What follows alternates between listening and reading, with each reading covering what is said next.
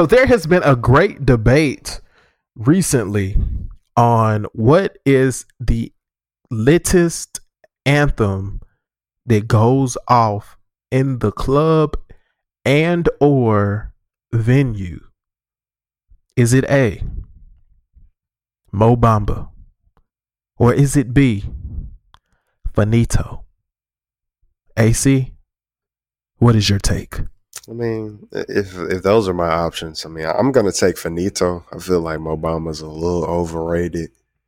Um, I actually heard Mo Bamba months ago, and it's so crazy that it's blowing up now. I guess I'm one of those cliche people who say that, but it is. It's just like, like the first time I heard it, I was like, "What the fuck is this?" You know. but I guess I did the same thing with Faneto, man. So, but you know, I got to go with my boy Chief because he a legend. Yeah, man. Shout out, shout out to Chief Keef, bro. Uh, I was talking to my roommate about this. Uh, shout out Chris, and and we were going back and forth, and I guess the thing that takes the cake for Faneto is Mugs know the lyrics to Faneto. True. And like I'm gonna I'm gonna shoot you the link because if I can find it, I'm gonna shoot you the link uh where they put this shit to the test, and maybe we can throw that shit in. But like Mo Bamba, the beat is what hits. The thing that I don't like about Mo Bamba is I don't know what the fuck he's saying. Nigga ain't like, saying nothing. That's why I have no idea what he's saying. Now, on the contrary, the the kicker for Faneto is the beat never drops. It's like you forever on a cliffhanger the whole damn song because you think the shit gonna drop and it never does. But if it's one thing that I know, if you are in the place to be, when they drop Faneto, everybody is gonna hit this one particular part. Gas is what I smoke, nigga. and that's everybody it, relate. like you feel me? Like it's one of them situations where all of the anthems that we have that ring off in a crunk or a turned up ass setting has one particular part or one music break or one drop where everybody is in on what's going on. You're gonna have some people who gonna rap the whole song. You're gonna have some people who gonna do their thing like as soon as the beat drop and then go out to the dance floor. Faneto though, you gonna be turned up until he get to that gas is what I smoke, nigga. And then after that, you know, some people fall off. but that one part, oh, that shit gonna ring off, cause it's gonna ring off. Hmm. True. But that Mo Bamba apparently is is going crazy in today's. Oh, it's time. going crazy. It's going crazy in the streets, bro. I heard that shit by accident. I you ain't gonna believe what the hell I thought they were saying, so apparently he's saying calling a young nigga phone, right? Mm-hmm. Bro, I thought he was saying Kamehameha from Dragon Ball Z. I thought he was Kamehameha, Kamehameha. I was like, oh shit. DBZ done went mainstream, mainstream. Hell okay, no. okay, cuz okay. I am These folk ain't playing, bro. bro, I wonder how Mo Bamba feels like having an iconic ass song like that ringing off in the streets right now, and he's a real person. Uh, I'm sure he love it, bro. And there's probably I'm so sure many he, people who don't even know who Mo Bamba is. They just know the song. they have no earthly idea. That's crazy. All right, man, you want to get into the show? Yeah, man, let's do it. Turn up.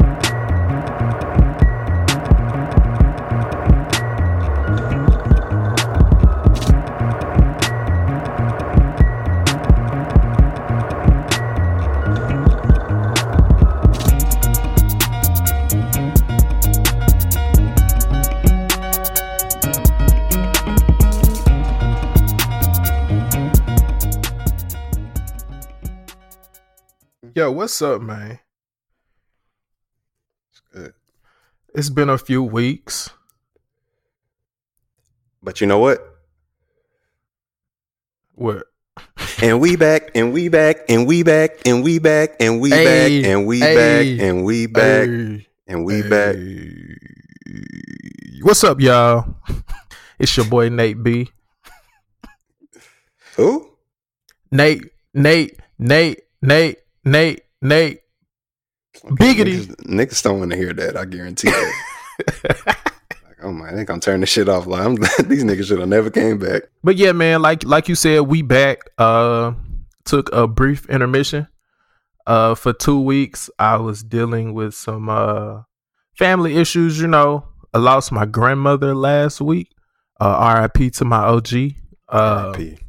so uh, Alex was cool enough to be like, "Hey, yo, man, just do what it is that you got to do, uh, and we'll get back with the people next week." So here we are, um, starting off the week again on a kind of a somber note. Rest in peace to Stan Lee, uh, the creator of Marvel Comics.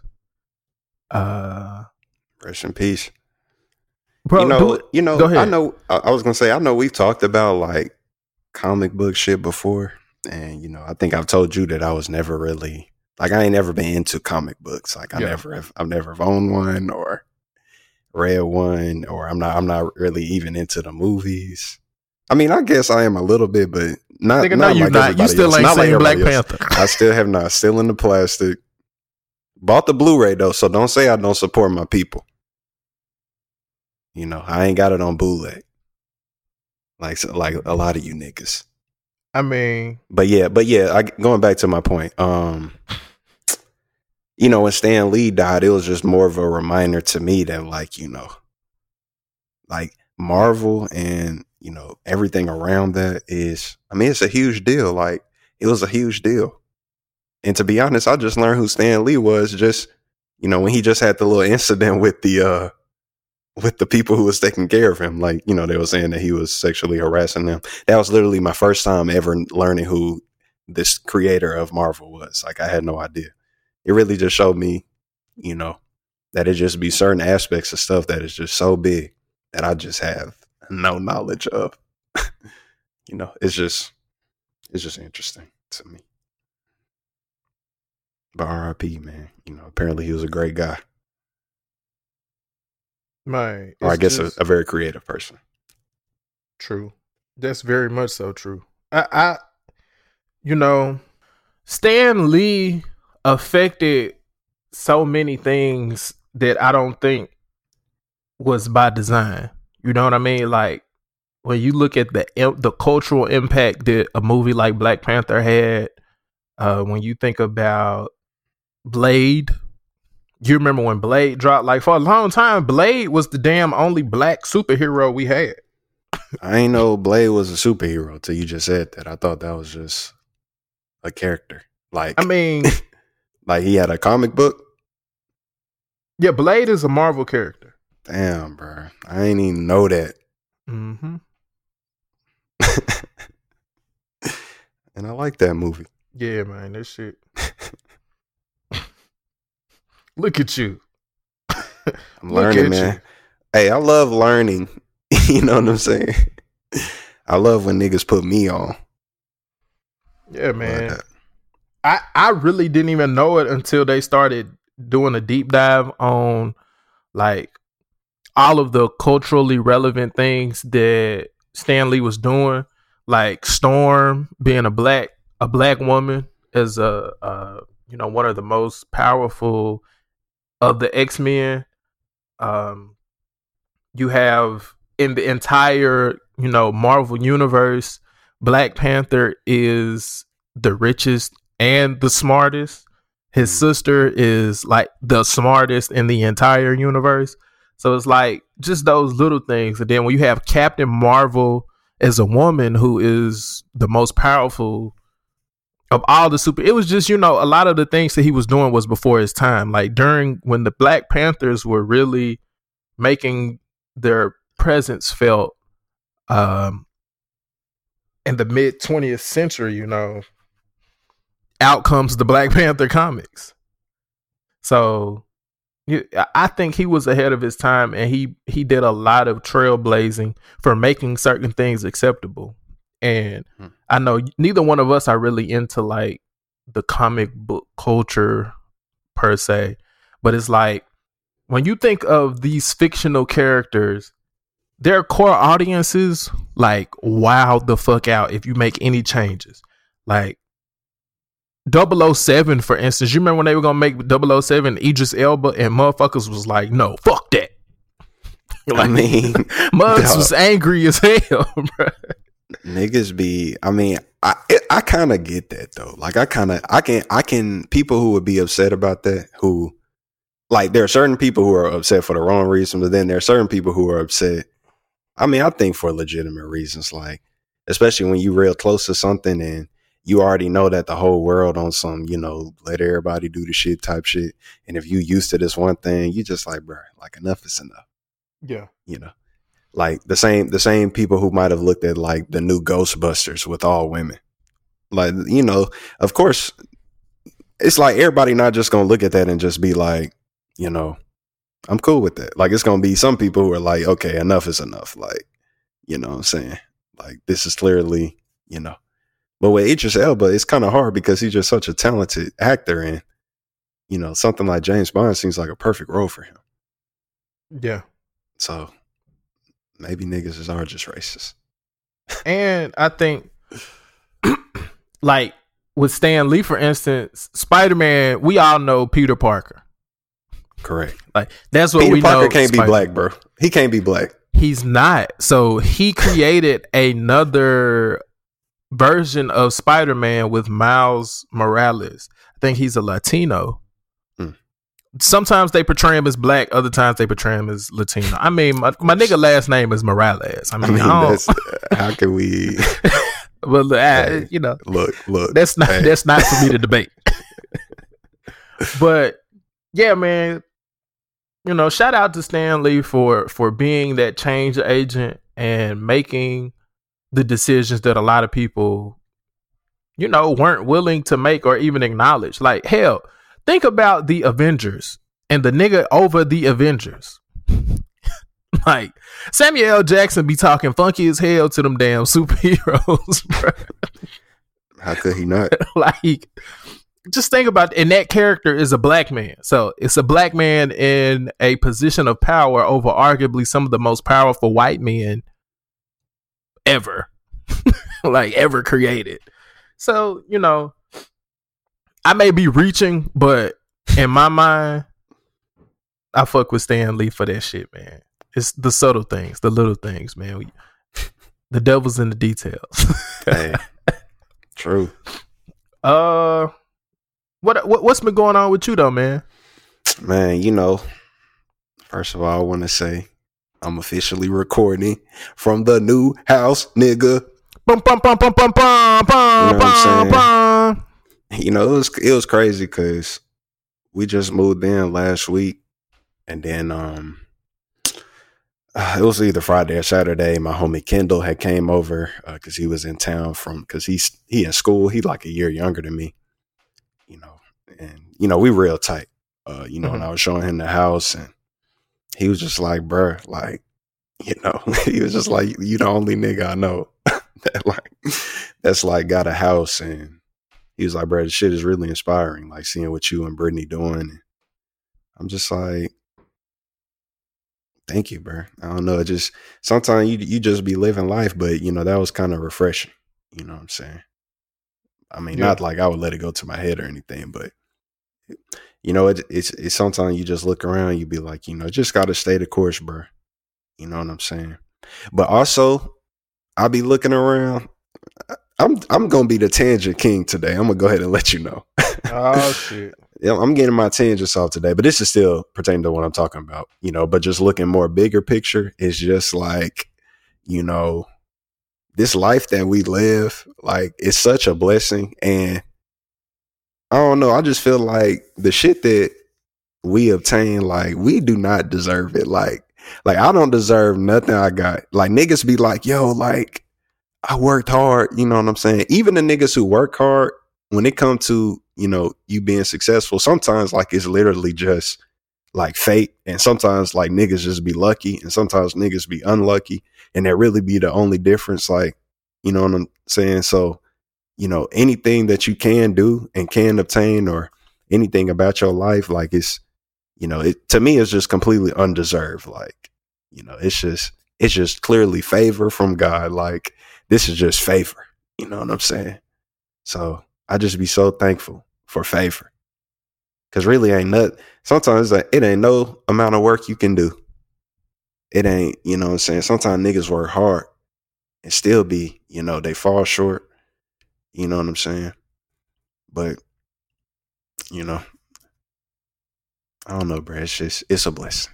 Basically, you flexing on all of us and telling us to get our cake up. Slick. Get y'all money up. You know what I'm saying? Like, niggas still renting? No, I'm just no, you know what I'm saying? But no, all, really, you know, if you save your money and if you just be patient and if you be a little bit aggressive about your savings and you like, I mean, you got to have a decent job. But if you got a decent job, you know what I'm saying? You just really get aggressive about your saving, you know, you can, you can, uh, and you ain't got no kids, you know, you can do it. Niggas don't want to save their money though, so it's whatever. You know, and get you a queen. Get you a queen you can build with. You know what I'm saying? Who? Oh, who, oh, she not your boo no more. So you got you a queen, is what you nah, telling me. I mean, I you know we we could do semantics here. You know what I'm saying?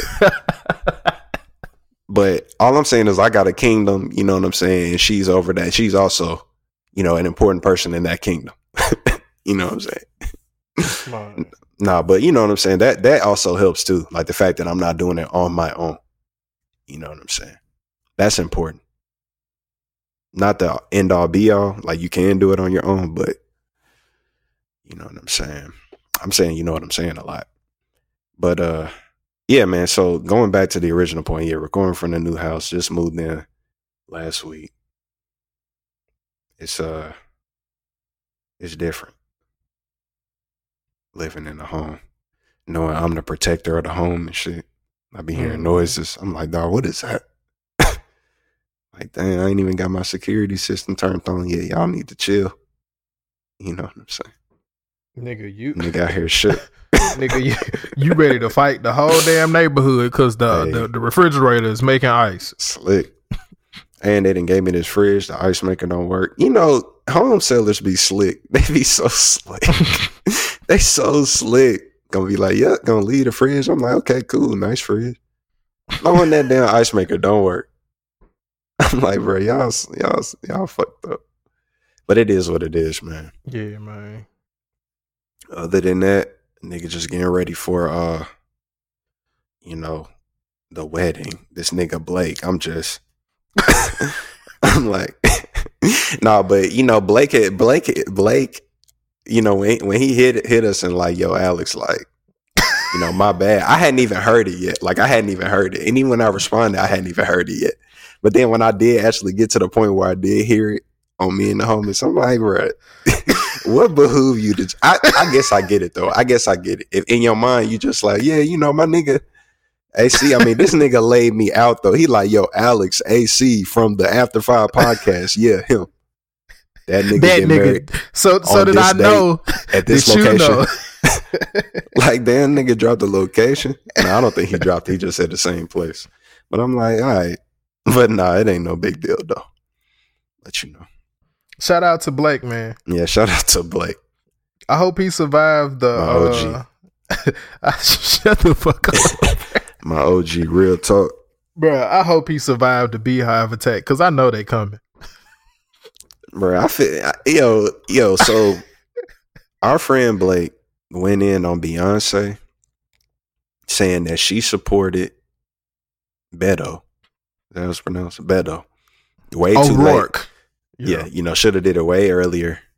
I'm like, bro, yo, first of all, I just want to shout out this episode with Jay Woods. Jay Woods is by far, I know he gonna be my favorite guest. You know what I'm saying? Cause this nigga is a fool. Like the thing about Jay Woods, like he's so smart and he a fool. That's just, you know, that nigga say, yo, I know you're not about to do it. He was like, Are you really about to do this? Blake, like, yes, like I'm going in on Beyonce. I'm like, that shit was to me, it was unnecessary. Blake, I mean, come on. Beyonce, like like Wood said, she ain't gotta do a damn thing. You know what I'm saying? Like she's not. We're not lear- like we're not leaning on Beyonce to make sure things get done. Like No, what no. she do, what she do. she got a whole motherfucking universe to run. This Let- America shit, just some other let- shit, dog. Let the beehive tell it, nigga. She has an entire existence to run. So She don't have time to take her foot off of you hoes' necks to support a candidate. Like, not a second. that's crazy, man. What uh Yeah, get us back on topic, man. Get us back on topic. Bro, I be off. trying, bro. I be trying, but the nigga in me be like, shit, I'm a I'm gonna just let it rock too. I'm gonna get off on the tangent too. Uh, what we want to get? I know we want to hit some of the shit we missed on our two week break, but we're not gonna stay on it for too long. Uh, oh, and we got a question from one of the uh listeners.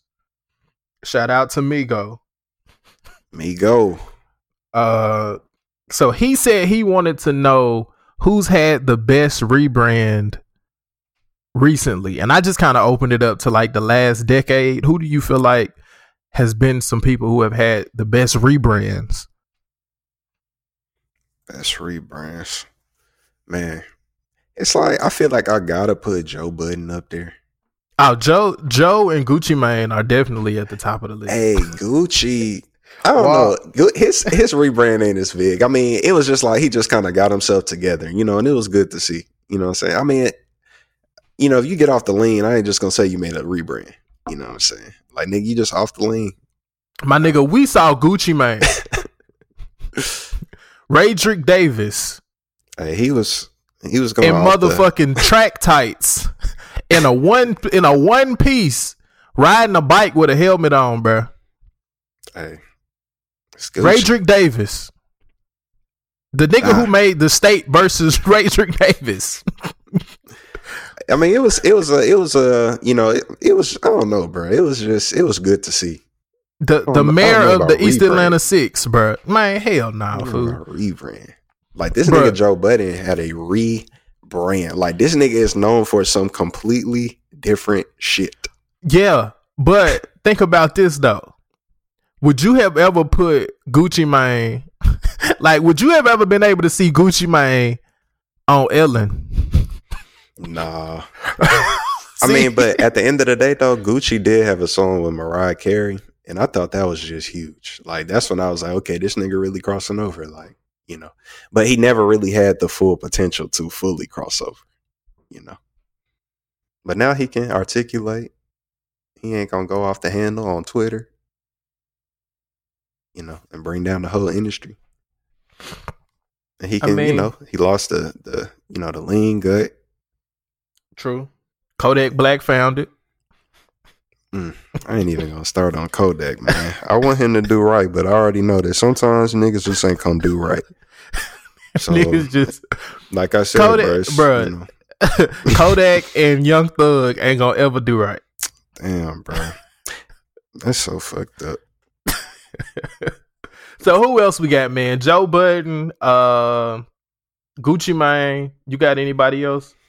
Cause I'm gonna hit you with one. You're gonna be like, yo, that is so left field. Dropping on me, bro. Wendy's. shut up, shut up. Nigga. Nigga said Wendy's. shut up, fool. Tell me how they rebrand, please, Nigga, do you not remember Dave from the Wendy's commercials? bro. Dave Thomas, bro. I met him, bro. Yeah, bro. Dave Thomas from the Wendy's commercial. Nice Man looking old man, on, old white Rest- man and rest shit, peace, bro. Rest in peace, He looked Dave like he was a cool dude. He uh, bro. he used to always talk about the quality of the burgers, you know, Hey, fresh, the never frozen. fresh, never frozen. You feel me? The square burgers, and then you We fast cut forward, corners. nigga, Square burgers. We don't cut corners, nigga, nigga. nigga. and then fast forward to like 2017, nigga. Wendy's is all the way ethnic. nigga, they dropped the EP, bruh. Dissing everybody. Wendy's dropped a diss song, bro. Dave Thomas that's ain't died for that. 2018. That's just, Nah, bruh. bro, Dave Thomas, dog. Dave Thomas did not die for Wendy's to be out here wilding on Twitter and dropping diss songs at Burger King, bro.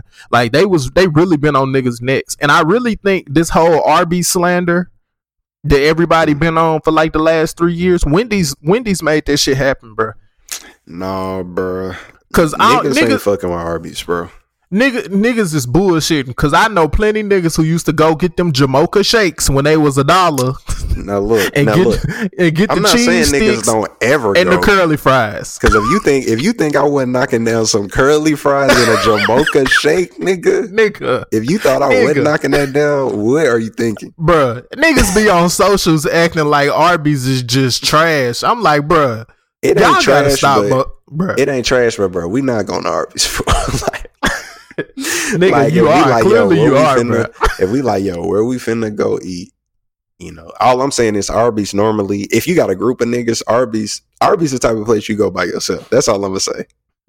You don't, you don't go there with other people. Like both But of y'all don't be like, is, yo, we get my, Arby's. but my thing is, it be so mi- like I feel that because that's definitely what niggas do. That's 100 percent true.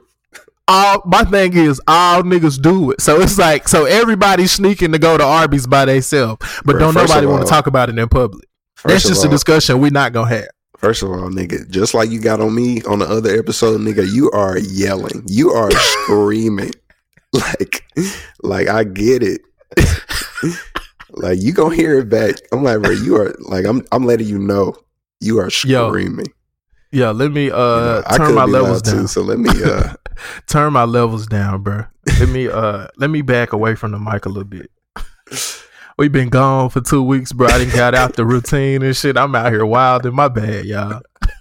my bad, dog. let me My nigga said My I'm in this bitch yelling. I feel like I feel like from that I have to transition to Brittany. What's her name? Brittany Jenner.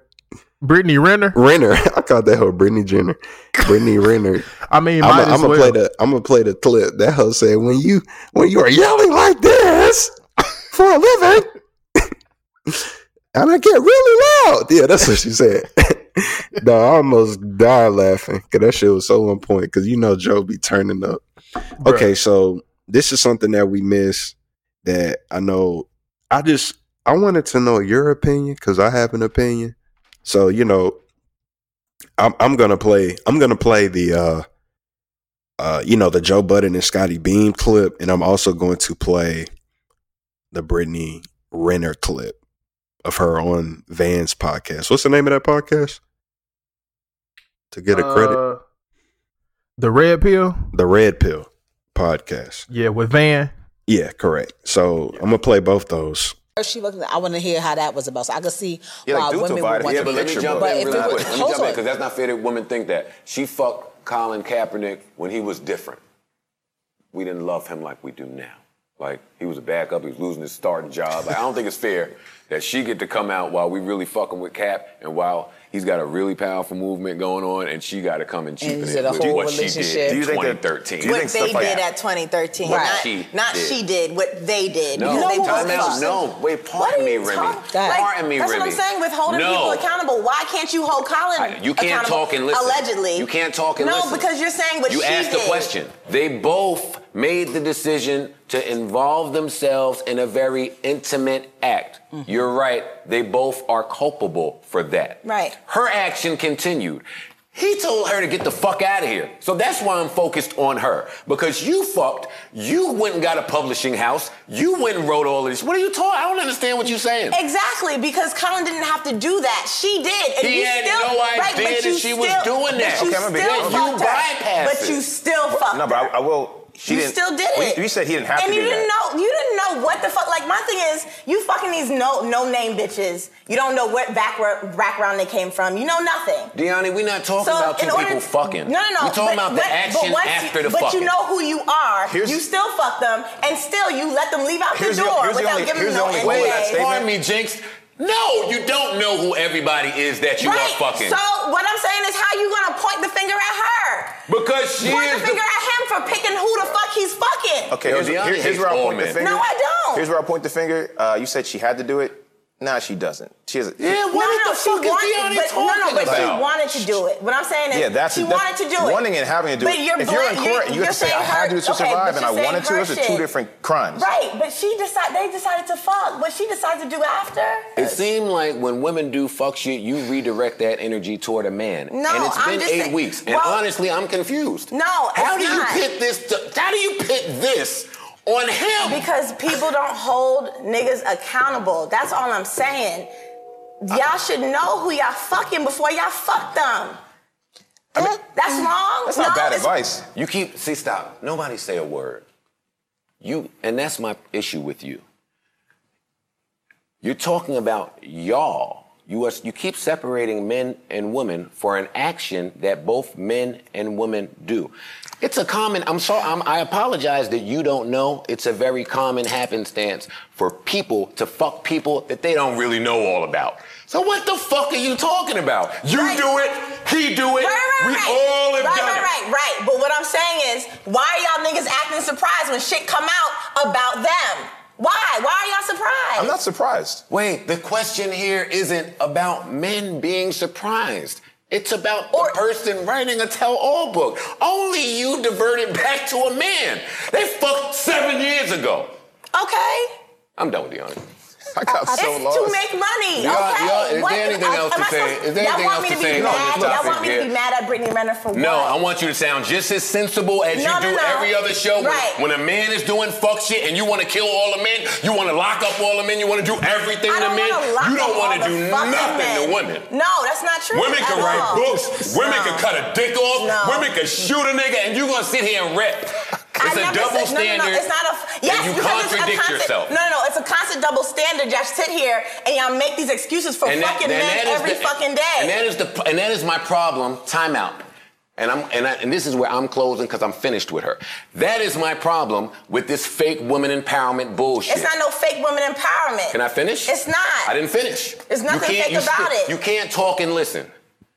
Women empowerment is empowering women, which means picking them up when they are wrong. It's not sugarcoating and co-signing all of the bullshit Okay, that women do, and what that is, what you do. What is wrong about the tell-all? What is the wrong thing about tell-alls? What is the wrong thing about it? Y'all probably- can degrade women all day. Boy, I just who hurt Boy. you? I'm probably Who- not going to who copy. hurt you? If you had the Nobody same hurt me. conversation with your mom, dad, aunt, anybody that you respect, you wouldn't Right, sit there and but say, y'all- "Oh, we can fuck everybody and, and write books and men, it's But men." men been doing this forever, and then now y'all want to You shine a light on women for doing it wrong, the wrong way, for writing a book sorry, about it. I'm sorry, Deani. Sometimes when we when we talking about men, let's talk about the men. But we're not talking about men. We're talking about women. Yes, We want, don't yes, know. We lights, never lights do. can be shined We on the never women, do. and lights. we never do. I thought Joe Budden and I were friends. Um, he he's invited me to his home. I stayed in his guest room when I was in Jersey. Um, was always very respectful. So to hear him call me low hanging fruit, I was a little confused because I've never done anything with him. I've never touched him, and you opened your home up to me. when he when, he was talking to Scottie, he was about he said the fuckity fuck shit that women do. He felt like on either side of this, this wasn't maybe not not so much directed at you, Brittany Renner, but he felt like writing the book was tacky. Okay, so what's tacky is not knowing what the fuck you're talking about. That's like saying, hey guys, did you listen to the new Drake album? No? Well, let's sit up out here on the Red Pill podcast and talk about And it. debate That's it. tacky. So how could you say that I'm so easy and so these things? So why would you open up your home to me? But you don't want to talk about that on the show. Because at the end of the day, your your role on that show is to say things for shock value and talk really loud. Mm. Because that's what your draw is. you know, on the state of the culture clip, because you know they dropped a little promo, and then you know got to see the full clip on the show. Uh, they were talking about her writing this book, um, and I and I made sure I read because when I watched this clip, you know, Joe Budden, I mean, you know, this nigga went off on Scottie Beam pretty much, you know, because Scottie Beam was like, "Yo," she said something along the lines of, "You know, you got to hold the men accountable too," and you know, she pretty much her initial reaction was just like, I don't really see the like like why we should just be sitting here talking bad about her. Like if that's her prerogative, like if she wanna write a book, then she could write a book. You know what I'm saying? Like, and if she slept with niggas, I mean, You know, it ain't like that's something they decided they was gonna keep private or anything like that. It's like that's her prerogative to write the book. You know. Then, you know, they just pretty much got on the back and forth. I mean, Joe, this nigga went off. You know what I'm Off. saying? like, you know, you know, sometimes when you be yelling, you be getting mad, and it's like he was, but it, he understand that he got to keep it together for the show. Like this nigga was shaking type shit. Like I was like, dog, damn. You know, and Scottie Beam just like, dog, you got to hold dudes accountable too. And uh to be honest, you know, I, I I am I during that back and forth, I was 100 percent on the side of Scottie Beam. I don't really feel like she said anything Oh, that was wild. unreasonable. I don't, I Oh don't feel like I don't feel like she said anything unreasonable. Um, you know, it's like it's clear. Like if you really watch the video, you know that there were some things edited out. Uh, but for the most part, I feel like everything she was saying was just being taken the wrong way. Like I feel like, you know, her initial point of like, I ain't just gonna sit here and judge this girl or talk bad about her because if that's what she want to do, that's what she want to do. If if this is a way for her to make money, and if she making money off of it, speaking about stuff that's going on in her life, you know that people are in, clearly interested in if they buying a book, then you know that's what it is. Like shit come out about niggas all the time, you know. So you know it is what it is. I mean that's pretty much where I am. Like I'm not looking at her like damn, like why you told all this shit. You I guess And then her point about her point about holding niggas accountable. It's like if I'm a nigga who fucked her, how can I be like, damn, why you, you know what I'm saying, wrote a tell all? Like, I, I chose to fuck this girl who fucking with all these niggas. Like, clearly she not, you know what I'm saying? it's like I should know that I'm taking a risk, I guess is my point. And some I mean, if you take a risk, I mean you can't be mad at the result. I mean, you take a risk sleeping with anybody, actually. You take a risk to a lot of things. And if you're trying to keep some shit on the low, you're taking a risk. If you fucking a girl and thinking, okay, you know, she ain't gonna tell nobody. I mean, you you're a fool. You know. So I don't know, man. I ain't really seen nothing wrong, and I feel like Joe is in the wrong. One hundred percent. I think I think Joe's fed up with the fact of Scottie, and you know I'm a Scottie Beam fan. Shout out to Deani.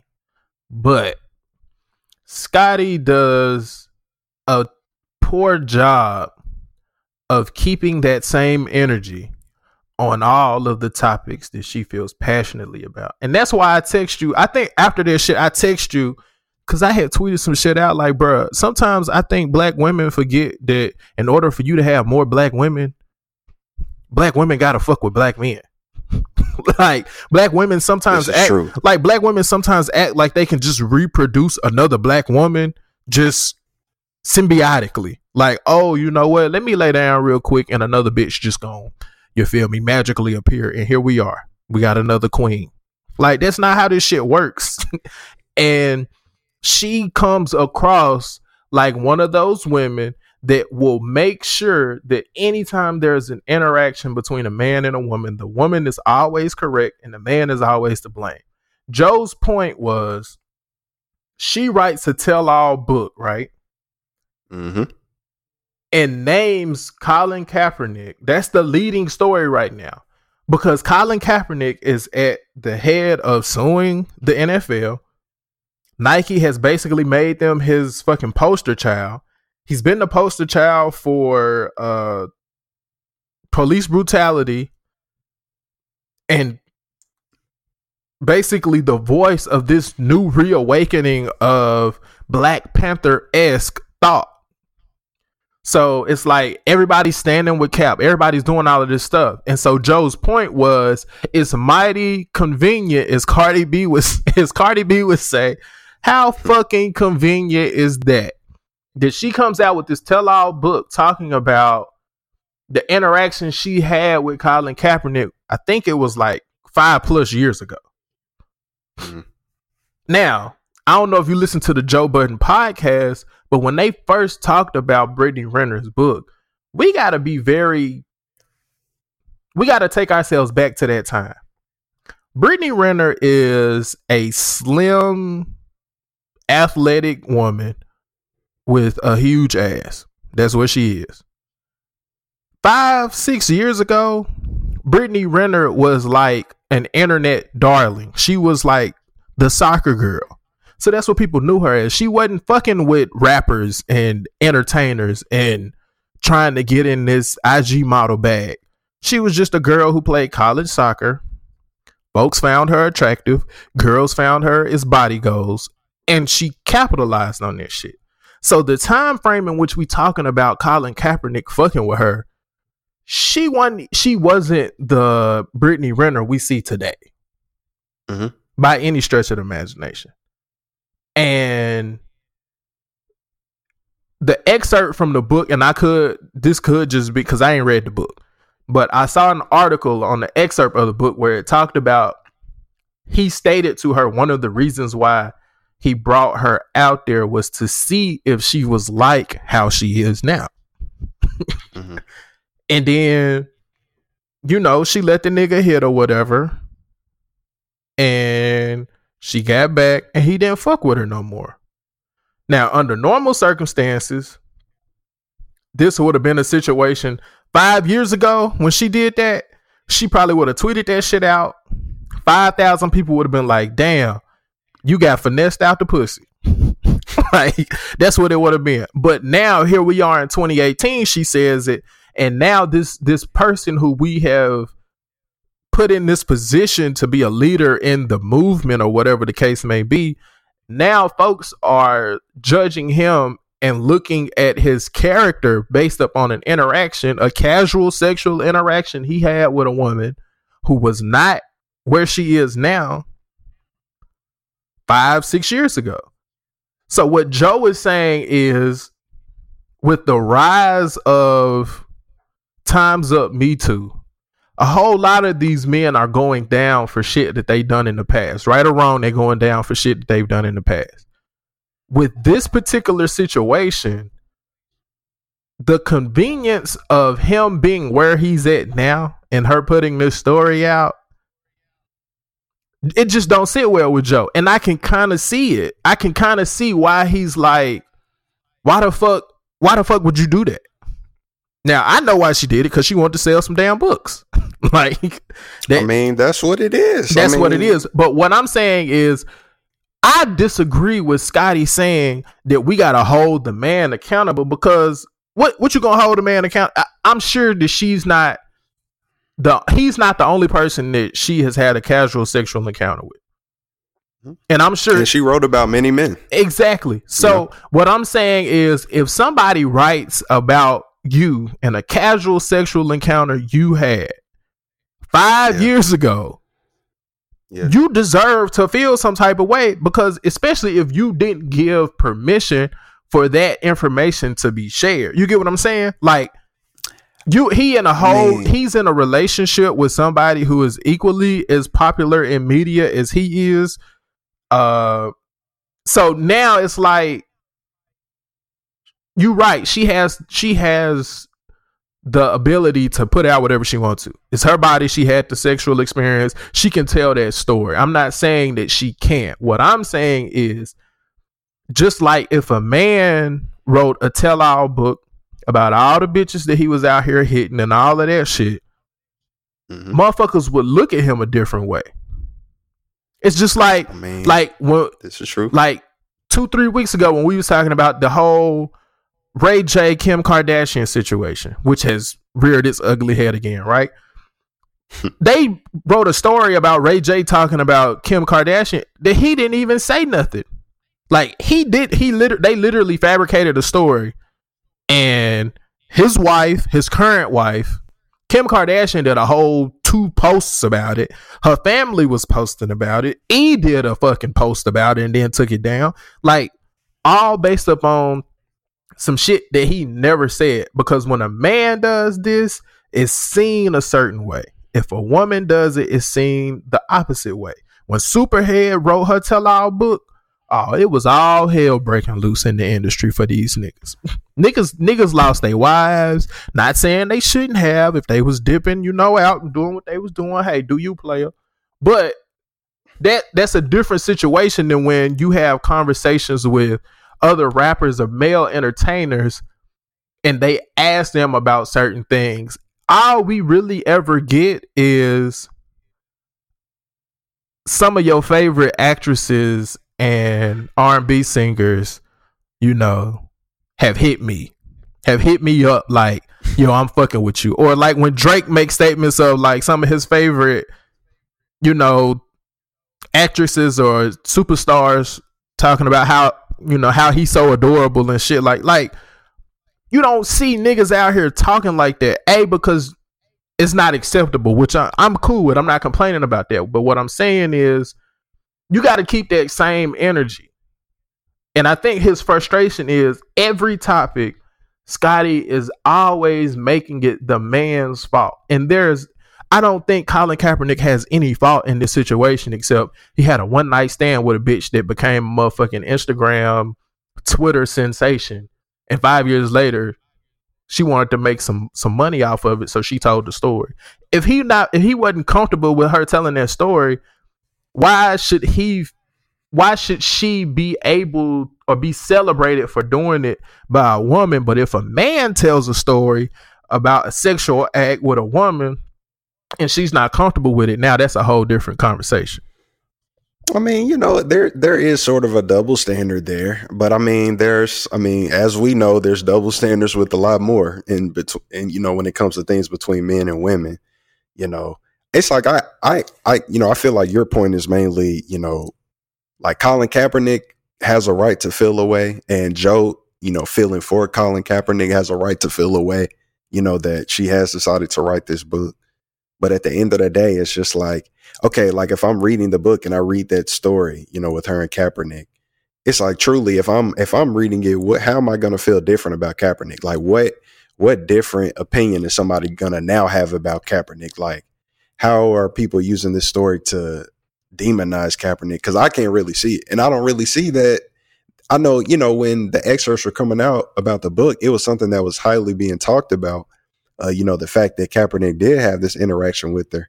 But I didn't really see too much like negative stuff, like being, you know, like people talking negatively about Colin Kaepernick for messing with Brittany Renner. It's just, you know, it's a story of, like you just said, a casual sexual encounter. It ain't like, you know, it's like if if something come out that I had sex with a with a girl, I mean, unless I was cheating on my current girl, then I should be good. Like there's like, yeah, you know, I I probably prefer that you didn't speak out on it, but I mean, look, you know, niggas trying to get money. I'm a famous person. I know the risk that I take sleeping with any woman. I mean, I'm famous. Like women are to want to talk about that. They may eventually talk about it.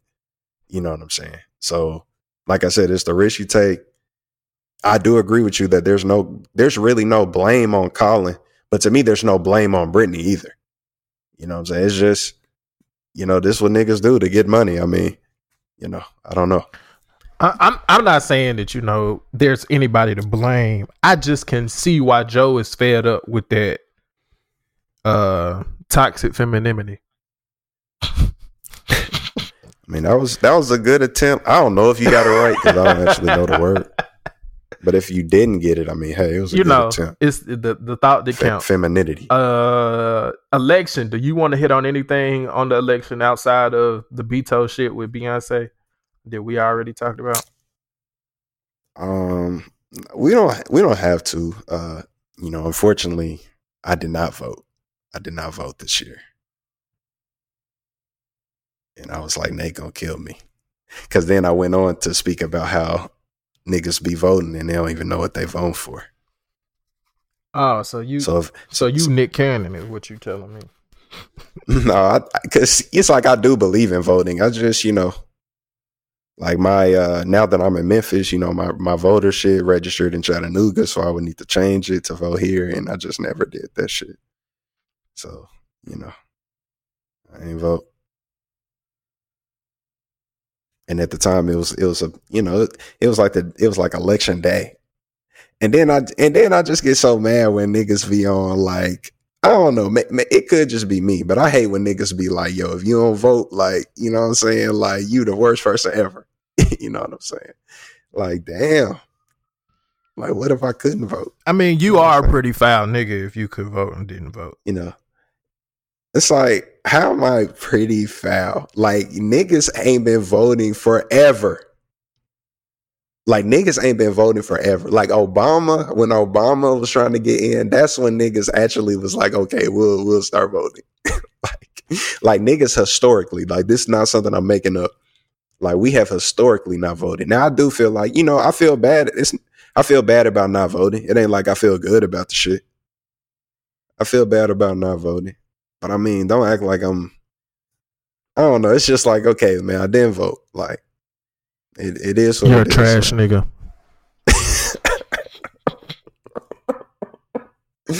Are you stupid, man? My bad, man. Look, I know I let I know I let some people down out there that's listening right now. Nigga. Nigga, Emmett Till is fucking cursing you. Look, man, y'all niggas don't know about Emmett Till, so don't even talk Yo, to me. I was know what listening to what's crazy is when you listen to your friends, when you supporting your friends' podcast, you know, because that's what we do here at the After Five podcast. That is what we And do. uh You feel me? and you hear some shit that you know for a fact you put them on and you kind of waiting for your credit but then you like nah nah nah just to just get that content off my g so so, so blake was talking about uh the fucking tales from the hood too and i i vividly remember our conversation about this shit and every time i hear people on twitter or instagram or in these blogs talking about voting, I think about that one damn scene in Tales from the Hood 2. It's on Netflix. If you ain't seen it, check it out. Where basically this black man was running for an office and he was being supported by a predominantly white, racist ass governor. And all of these motherfuckers from the past just came back and was like, yo, you bullshitting. Like, yo, you are bullshitting. As as a black man, you are bullshitting. Nigga Emmett Till, Martin Luther King, Rosa Parks, uh, Denmark Vesey, uh shit. Medgar Evers, uh the the little church girls from the house from the church that got burned down. Like all of them reappeared and I guess one of the most important things that I learned from listening to some of these podcasts are you can be divided on whether you should or shouldn't vote. But I think the one thing that we cannot, and this ain't an indictment on you, because I trust me, I understand, because I had to get my voter shit changed like ASAP. But for those of you who just didn't vote just because fuck voting, like you got to think about the fact there were people who lost their lives for the opportunity to vote. And people do everything in their power to keep you from voting because the gag of all of this shit is the majority of Americans do not vote. So that means the one opportunity that as black people that we have to be somewhat on an equal playing field is by voting. This is true. So it's like if we show up in major numbers, our white counterparts typically do not. They they just typically don't. So if the majority of people are not voting, all it takes is for a large number of the minority to vote. And now you got yourself a goddamn deal. Now now you can make some shit happen. Now you can see some shifts and some changes occur. When you look at some of these red states that have put black people who have traditionally never been in these positions, now you see them winning races. It's like, bro, they didn't win these races just because white people woke up one day and was like, you know what? I'm down for another change. That Barack Obama didn't do so damn bad. Let's let's do some more of that. Hope he changes shit again. No, what happened was black people in America, especially young black people, so people under forty, have been mobilized to say, "Yo, I'm not fucking with this Trump shit. Let's vote." And you, we're seeing some of the effects of that paradigm shift in thought. So I say that to say, vote or die, motherfucker. Vote or die. I'm still living. Man. I'm still here. Bro, do you I'm remember them Puff. Daddy I'm shirts, still bro? strong. Yes, No- bro. You know, I remember the campaign. The Puff Daddy shirts, vote or die, motherfucker, vote or die. Vote or die. Vote or die. Hell nah, man. Uh, Look, man. Like, like I said, you know, I'm sorry, man. Better look next yeah, year nigga, you better be. So- no, I don't think that's how elections work. or the year after ain't there? Ain't there? Ain't there niggas who be got three year terms and shit? I, you know, I would not. Nigga be- don't even know. Nigga, we just we need to call Jay Woods. I know that nigga know. bro, this nigga Jay Woods knowledgeable as shit, bro. hey, bro. Like I said, you know, niggas really just be putting you on knowledge. I just gotta, I just listen, Bruh. bro. I just listen. Bro. Shout out to you, Jay Woods. Jay Woods and Blake, man. They they they my OGs, man. They my shout out, OGs, shout man. out to Woods, man. Uh, uh, do you want to do you want to talk about any music that has dropped? man. Because we didn't miss a lot. it and is- it's a whole it's lot been of a lot of music. Um, I, it's been a lot that I probably ain't even got to. But nah, I didn't heard. I didn't heard a lot of it. Uh, but one thing I have not heard is that Swizz Beatz. I have not heard that. I have not heard Vince Staples. I heard half of the Moneybagg. I heard the Metro Boomin. It was hard. Metro Boomin wants some more, nigga. I really just can't listen to Moneybagg like that. Maybe I mean I respect him as an artist, but I don't know. I, I'm not just too big on Moneybagg. Nigga, we gonna lose all of our motherfucking Memphis listeners. I mean, it's like Fucking you know, you. I, you know, I mess with Moneybagg, but it's like you know, my favorite artist out of Memphis is still Yo Gotti.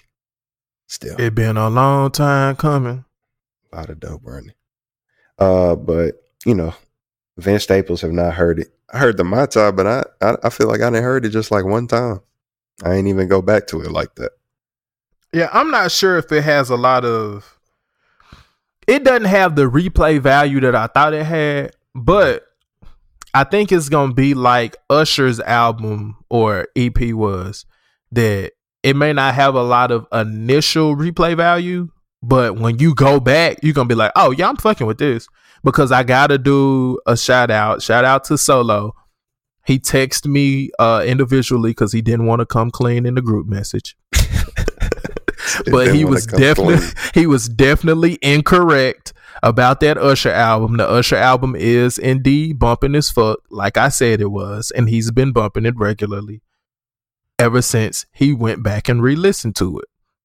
And I got the confirmation because I follow the nigga on Apple Music, and I see what you listening to, nigga.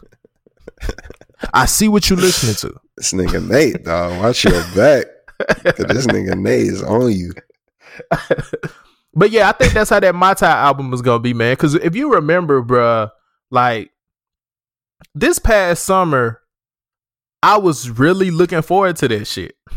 I mean, it was uh, you know, it was it was highly anticipated. and when we finally got it, I'm not gonna say I was underwhelmed. It just Shit, I was I was underwhelmed. That's I, why I, I feel like it. I feel like I wasn't underwhelmed. It just if we would have gotten it when it was still warm outside, I think we would feel a different way about it.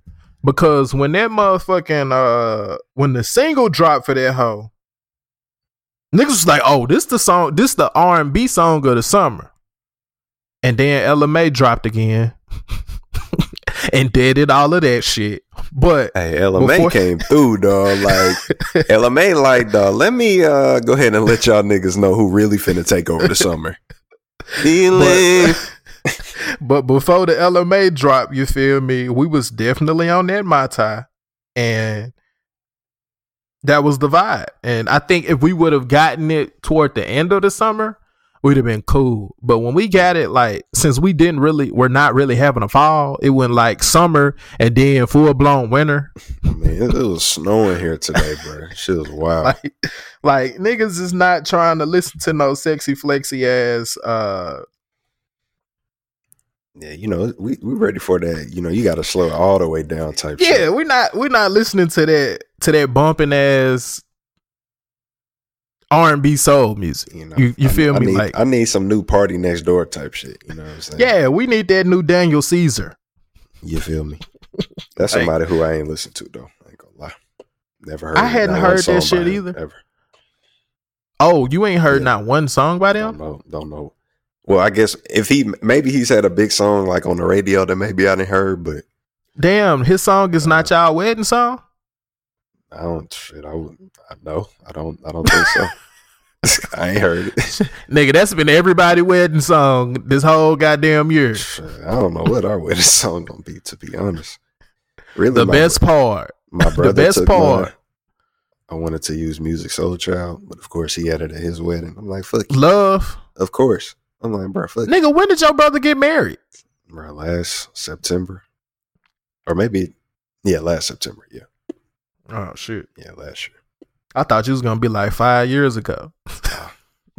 I was gonna be like, yeah, nigga, duh. duh. My nigga said love. I'm boy. All right. We gonna hey y'all. hey y'all, we gonna do a Twitter hashtag, bro. Y'all give Alex a wedding song. Please, man. No, really, Wedding I don't song want, I, coming I don't soon. want, I don't want none of you niggas' opinions on my wedding Nah, song. bro. We gonna get y'all a, a after five wedding, bro. I'm gonna be like, I'm gonna be on IG live. This nigga gonna be at the wedding, gonna play the song and shit from his phone and shit. It's gonna be no hell no. I'm Nah, Brittany like, gonna bro, kill turn me. it off. nope. I don't even want them issues. I don't. I, I should. I barely got invited, nigga. I, I'm being that hoe quiet as a church mouse. Chill. I already know. I already know. Uh, so you said, did you hear that Curren$y and Gibbs? Because I know that's your boy. You know, I heard that Fetti, man. Man, It was straight. It was straight. yeah, I fuck with it. Um, who Curren$y else? just make way too much music. Yeah, I, I can't keep up, bro. I still ain't heard that Kevin Gates. Yeah, I know I need to I don't do better. with Kevin Gates like that. Damn. I mean, I not mean- like as a person, but just his music. I mean, to each his own. Yeah. I don't Uh, like that. What else? What else? Uh, Reason. Did you list? Did you check out Reason's project? No, I haven't heard it. I hadn't got a chance to get to that yet. I did get to that takeoff though, Yeah, I, I heard that. And takeoff is currently in first place of all of the Migo drops of 2018. Well, shit, there's only two of them niggas. Well, didn't Nigga when did Culture Two drop? um, last year, Was that this year or last year? definitely last year? Nigga, Takeoff album is better than Culture 2. It's better than Quavo album. And it's damn near gonna be better than Offset album. I mean, this Takeoff album really showed me that if you remove Takeoff from the Migos, there is no Migos. like all the shit that we love of the Migos, he put on display and was like, hey, that shit that y'all love is me. it's me. But it's not though. It's It not. is. It's not. It is, bro. The Migos are just great as a collective, and they just need to stay a collective. Takeoff's album, I mean, it was straight, but I don't know, still kind of underwhelming. I still don't think Takeoff can do it on his own. You know, just like I don't think Quavo can do it on his own. Uh, you know, Offset. Don't know. Offset is good. You know, Offset is good. And uh I don't know. I, I think he got to me he got the best bet on going solo and actually sustaining, you know, the maybe a similar level of music that we enjoy from the Migos.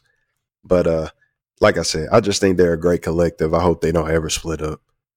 Uh, just like I hope Rae Sremmurd don't ever split up. And I also want to make a correction that Culture 2 did drop in January of this year. Yeah, Takeoff got the best Migos album so far. It's straight, man. And didn't that QC didn't that QC drop this year too? Yes. Yeah, he definitely got the best album. Yo. No, that I'm sorry, that dropped December of last year. Oh, okay. I mean, it still count fourth quarter. the end of the fourth quarter, that shit, that shit, that shit flow into 2018. Uh, uh, uh, what else? What else? What else? That's that's pretty much it for uh music outside of the fact that um, and I know this is something we're gonna hit on, so I might as well just go on jump into it right now. Jill Scott's streams have tripled in the last 24 hours. That's no surprise. We live we live in a very sexual ass society, bro. Like that's what it's real really all about. I mean, Hey, but shout out to Jill, man. You know, yo, anything to come up. You know, not like she did it on purpose, but I mean, like, uh, you know, it, any publicity is good publicity. and that publicity is great publicity because I think it introduced her music and kind of her aura to a whole new demographic of people. Cause like I, honestly, if you listen to any of her interviews, I mean, she's not very shy about her sexuality. And how that plays a large part of how she gets into her musical space and the type of music that she makes. Mhm. Um and yesterday, I don't know if for the listeners, uh Jill Scott had a clip come out of her giving air fellatio to a microphone.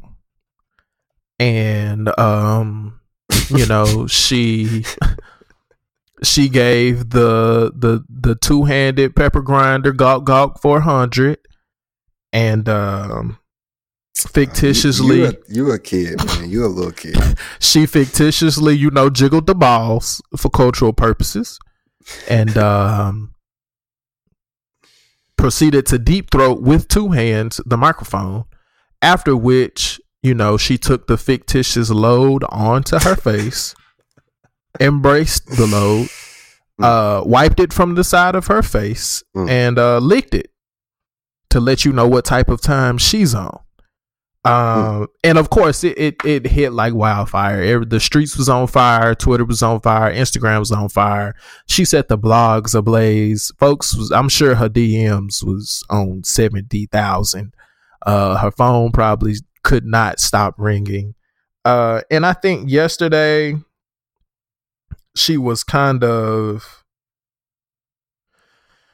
I think she she didn't do anything to kind to deter the conversation from what she did because i mean she did it and uh, and i'm not saying she should have but i think she embraced it a little bit more yesterday because it was so shocking to a lot of people who aren't used to her music or kind of that sensual sexual neo soul type of vibe uh but today she kind of came back and was like uh good morning love village and welcome newbies because she you know she got to acknowledge them new fans she got Mm. I don't know who definitely got 'em. tweeted. Yeah, she definitely got. 'em. I don't know who tweeted that snippet, but they did not capture the point. There's good intention in everything that I do, particularly for couples. I've been me, baby. Ben is in all caps. All of me, all is in caps. Check the discography. Peace. Um, but before that, you know, she told us, "Hey, I sing and act out all kinds of stories. Uh, you should come to my shows. CUM. Uh, if they don't f it up, stop fronting. Suck dick too. You know, hashtags. Yeah, I mean, she, you know, she played into it, and then she dropped. She retweeted somebody who said, "Y'all must ain't never been to a Jill Scott show before," with the gift of Rick Ross, you know, just drinking the drink and like shaking his head because you know. Hmm. So, what are your thoughts on this entire Jill Scott situation? And I get, I mean, like, what was your first, what was your initial reaction when you saw the video? I mean, you know, I was surprised, uh, but you know, kind of like Jill was saying, I'm a I'm somebody who's out of the loop, you know, so I'm I'm really not familiar with, uh, you know, it just it's just not the Jill Scott I know, uh, but you know, I ain't see no problem. I mean, you know, she a grown woman, like we all grown. It was uh, it was pleasant. I mean, I definitely appreciated it. I appreciated the sentiment, you know. I. Uh, I don't think for the men who enjoy fellatio and the women who also enjoy giving fellatio, I don't I don't believe that there has been a moment like this for them uh, since uh, Waka Flocka dropped "Look My No Hands." Um, so I think it was cool. It was a cool little moment uh, introducing an artist in a different way. I mean, shit, she might be in our top three rebrands now. Nah, this ain't no rebrand.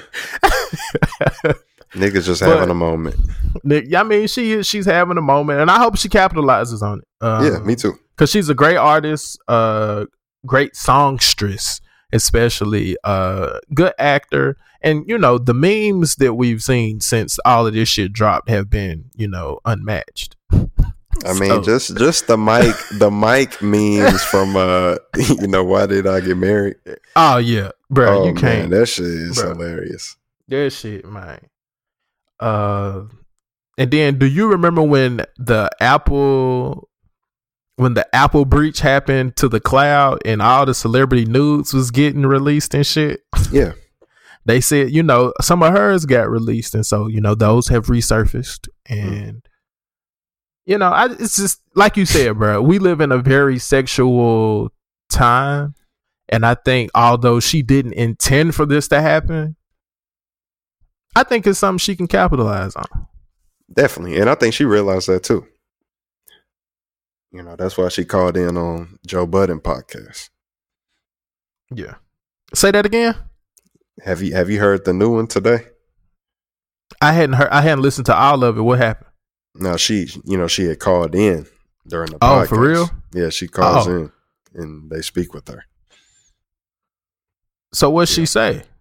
Oh, I mean, they they just. I think Joe had asked her because it was very brief. He had asked her, um, or is that like something that she does like often at her shows and stuff like that? He was like, when is her next show? Uh, and she said that she finna do some movies, um, and then she'll have a show after that. And she says, you know, she kind of like you were just saying, you know, sometimes she perform a lot of stuff at her shows, and uh, you know, it's it's you know always a good time, and you know. That was it. They ain't, you know, they ain't do nothing too disrespectful. but yeah, you'll have to check it out though. Yeah, I got to. Definitely, definitely gonna have to. Ah man, let let's uh let's go on and do a segue into uh sports, man. I was ready. I see you. You own I, it, bro. am like, I know, like I already know. I know we finna go. you already know. So, have you seen the Duke University Monstars? I have seen the uh, the All American college team. They happen to go to the same school. Yo, this nigga Zion is a monster. Bro, they say Mhm. this nigga is the same size as JJ Watt. nigga, what? I think they say he the second heaviest. He would be the second heaviest player in the NBA or something like that. Like if he were in the NBA right now, he would be the second heaviest player next to Andrew Bogut or some shit Bruh. like that. And the crazy thing about that shit is I remember the articles that they was writing when he first got to Duke and Coach K was like, I'm gonna get him solid. I'm like, so this nigga, like, how did he show up? Cause if this is solid, he's what the fuck know, was he before, bro? just gonna keep getting bigger, bro. Bruh. That shit don't make no sense. And the fact that he's that big and can have a the nigga got a J. He got he got a he got a shot. Like he's shooting threes. The form is a little slow. But that motherfucker be going in. Yep. His stop and pop game ain't bad. Uh good eyes. And I watched the nigga dunk because you know that's what he got. He got famous off dunking. But I guess right now we are really seeing like it was when he was in high school dunking on, you know, little white boys from Summertown or wherever. Like that was one thing. He is in Division One basketball, and I saw him do like a a baseline dunk with two hands. My nigga eyes were at the rim, bruh. Like I mean, he uh, it- it's a sight to see, bro. You know what Like- I'm saying? So, And what's you know, crazy is he not even the best nigga on the team. like Duke, man, they uh, they like I said, I mean, niggas talking about them going undefeated, and um, you know, it's it's legitimate. You know, I don't even no- see if a no lot. injuries. Like no barring and even barring injuries, like I don't right now it's like they the Golden State Warriors of college basketball. For real. like That shit is crazy, bro. Like they embarrassed Kentucky. Like embarrassed them. Like embarrassed them to the point that after the game in the post game, I have because I've been a Duke fan for a long time, and I know you're gonna make fun of me, but whatever. I have never heard Coach K come to a post game interview and be like, "I mean, we played well, man. We every facet of the game." You know, you know, he he's something. It's just like uh I be thinking about Nick Saban when they go ask him like these niggas could have blew it niggas out, and Nick Saban would be like, dog, you know, on that last play there, you know, our guys just you know messing around. They need to get back. You know, like niggas would be like, bro, you just won a championship. Bruh. Coach K didn't even have that in him to bullshit the reporters. I mean, what can I say? We played a complete game today. I mean, shit, we dropped 118 points. I mean, we're a, this is a college. We team. beat them by forty. Uh, You know they, uh, you know, They're the they number had two the team in number. the nation. You know, you know, they had what was projected to be a better recruiting class than we did, and you know, I just went out there with four freshmen and you know, beat that ass real quick, you know, for cultural purposes. Shout out to Memphis because we I, I don't fuck I don't fuck with Cal neither. you feel me? That's that's basically what Coach K got out there and said. And you know, we're not even paying niggas around here. We just giving them white bitches and keeping it moving. Like you feel You me? feel me? We ain't paying yo Duke so squeaky clean, dog. They like, look, you can come see what we doing. Niggas like, dog, how do they do it? Coach K said we just giving them white bitches and keeping it moving. That ain't no violation. They do it on their own. that shit is crazy, bro. You know, they just Duke just won tonight, eighty four to forty six. 46, bro. They beat another Division One basketball team. 84 to 46. They almost wow. 40 piece they ass, bro. This shit don't make no sense. Wow. Did you see them play Army the other day? It was like they was playing like it was like they was playing with their ass and then was like, all right, y'all, let's turn up real quick. That's how it is when you a better team, man. Bruh. Yo, this nigga. So you know, in that game, he shot eleven for fourteen. Tonight, this nigga shot like ten for twelve. I was about to say, 21 nigga, you set up the stat like you just had that Like shit. damn, like I just had it. You know, you be trying to find it real quick. You be like, damn, I've already started saying it. Now I gotta find it. Yeah, ten for 12. 21. that shit Wow. crazy, bro. nine rebounds. Yeah, them Man. niggas cold. So you know, I'm already looking forward to his you know NBA debut next year. Fuck all the college shit. I need that nigga to suit up. What if he stay, bro? And he a hoe. Go, go get the money. Do not make these white folks any more money. I ain't gonna say white people. It's a lot of people getting paid. I mean, it's a lot of white people, obviously, but it's a lot of people getting paid too, off the backs of these college kids. It's a shame. I mean, That's why you gotta be like Lamelo. Drop out of high school and go play overseas, and you come back, and now don't nobody want to play you. You been reading Oh, you- about that? You been hearing you about know that? he back. Yeah, you know He- he back, and uh, you know he back now. He has Spire Academy, Mm-hmm. and uh, now it's been a lot of teams that saying they don't want to play against him Why? uh, because because he's played professionally. Like you got we got teams that are like forfeiting games, you know, saying that like it's not fair, and you know for a high school to have a player who's played you know overseas professionally be playing you know high school basketball. So I got a question about that. Maybe you can shed some light on it, or maybe you can just make up some bullshit that'll sound good. Uh, so if you are an international student, right, Mhm. and you played for your national team, which is a professional team, and you come to the United States to go to a high school, let's say, is that not the same shit? Uh, yeah. I mean, it's like I don't know. It's like when when it comes to Lamelo, it's like it's like he's allowed to play high school ball, just like in your scenario, the international player is allowed to play high school ball. But I don't know. Like for some reason, these teams are, you know, they just don't like it. Yeah, you know, they just don't like it. But that's crazy that you would be so petty to give up. It's stupid. It's one fucking player. Like, I don't know. It's just it's stupid to me. But I mean, he is pretty good. And playing overseas obviously does give you an advantage. But like I said, that's just one player. I just I just don't understand. I I I don't see how it's an advantage though. Like think about it like this. The nigga was playing high school basketball last year, right? Yeah. And then he went and played professionally.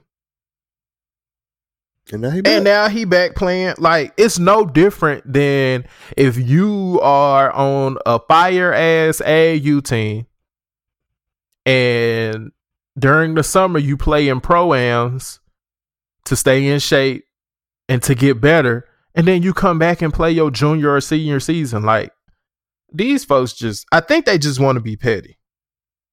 I mean, it's it don't make sense, and and it could be that case. But I think apparently Oak Hill was was a school that uh, said they weren't gonna play him either. And I'm like, bro, They coach just petty because he want him to come there. Probably.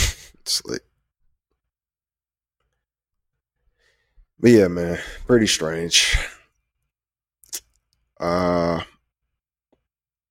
what were we just talking about, dude? Yeah. We got the Jimmy Butler trade on here. Yo.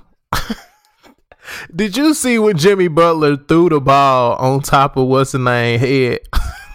No, bro, bro. no. Bro, what's the nigga who was supposed he got drafted to Cleveland? Damn. Uh, Collin Sexton. Nah, he got drafted to Cleveland, but they traded him for Kevin Love. Oh, Andrew Wiggins. Andrew Wiggins, bro. This nigga Jimmy Butler, like, you know how you spin the ball on your like finger? Mhm. He spit that motherfucker on his finger and then put it on top of this nigga head. That man Like- don't have no fucks left. Bruh, like they had to get him out of there. And then I don't know what Big Cat did, but they went in on him for like a day and a half on Twitter, bruh.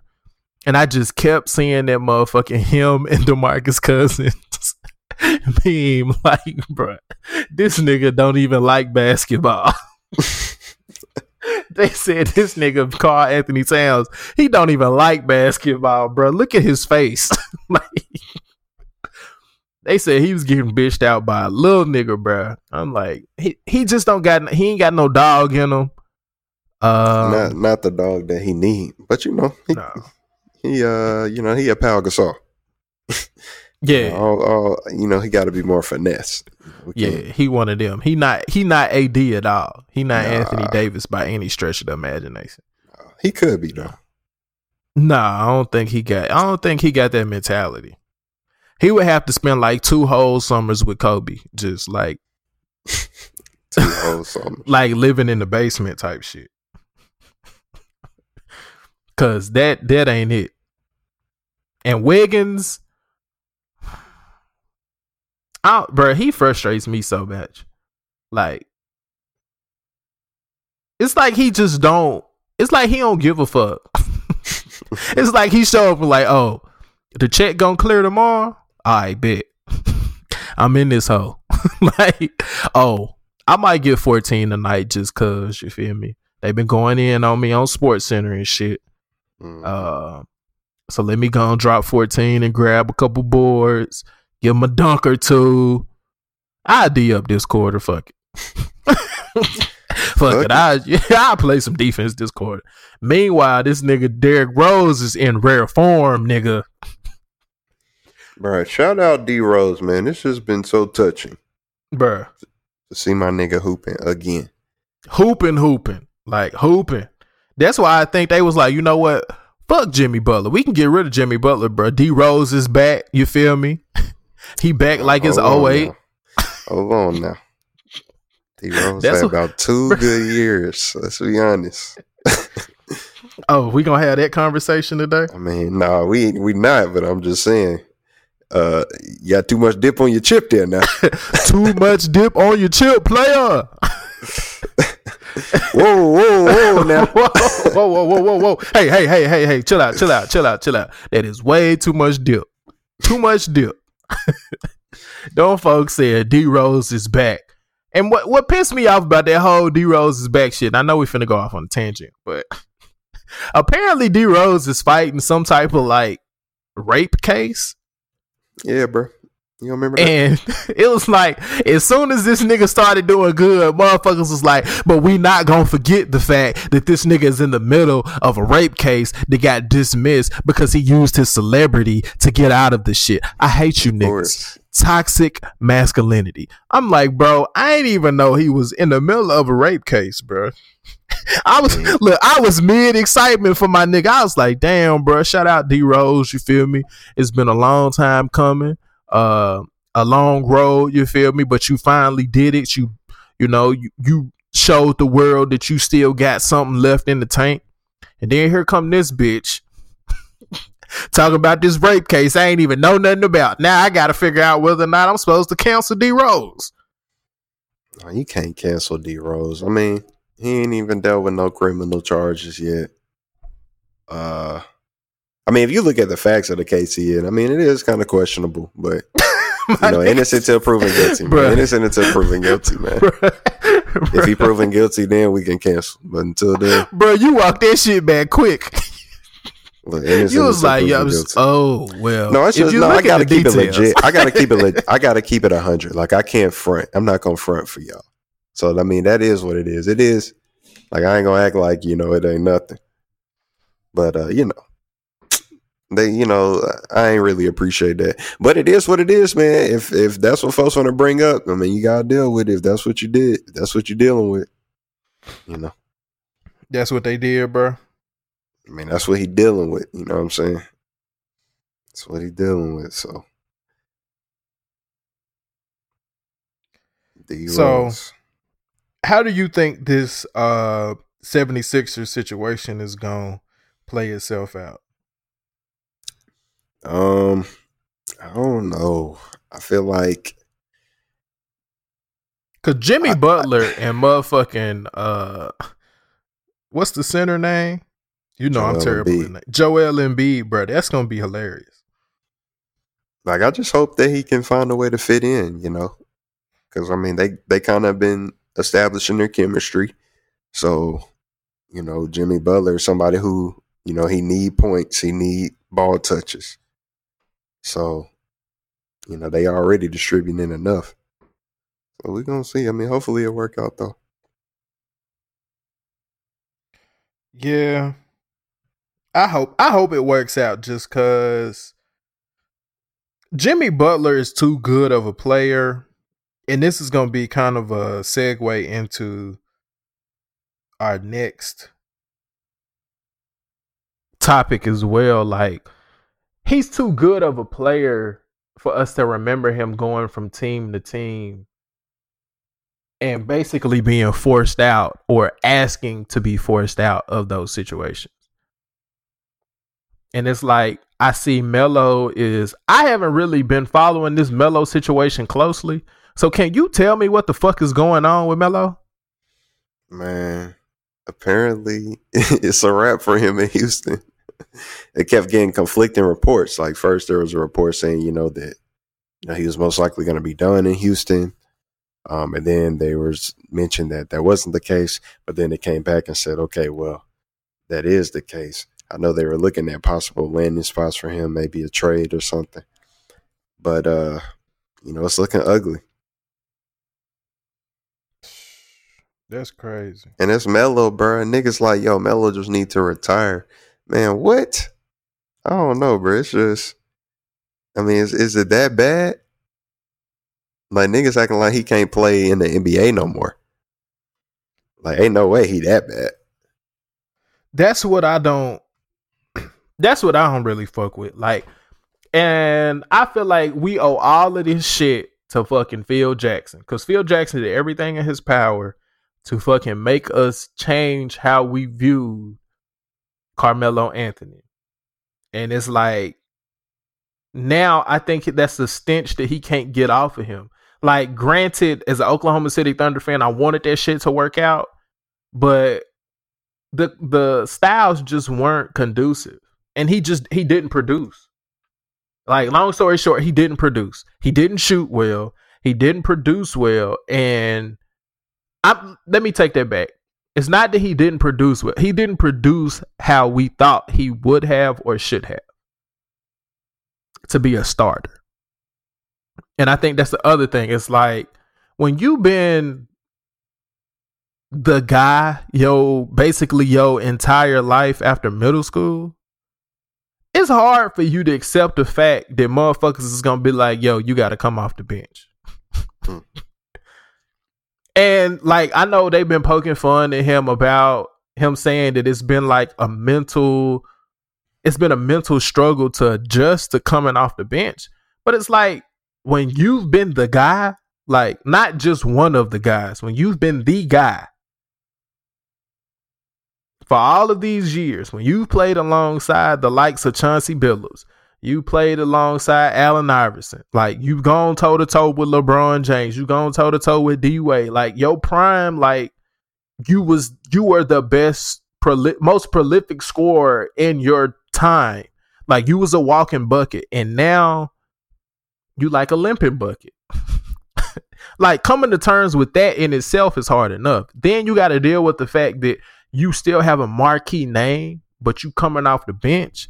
That shit come with so much other shit, and it's like I think they Tracy McGrady came out and said he just thinks Melo should retire. I think Melo still got too much in the tank to retire, but I think ego wise, he hasn't relinquished the the thought process of I'm not who I used to be. And you know, I, I understand that that's got to be tough to do, like you mentioned. But I don't know. It's just how could you not like before this season, like before this season, how could you have not have come to the realization that look, you know, like every great player as they get older, you have to take the back seat. You know, Vince Carter had to take the back seat. You know, I mean, Kobe didn't, but you're not Kobe. You know, Wade, he got to take. I mean, he got to. I mean, I don't think he not starting in Miami. I don't think. Maybe I'm wrong. I don't think he's starting in Miami. You know, you got to take the back seat, and that's Wade. And I may put Wade over. I mean, I definitely put Wade over Melo. So I don't know, man.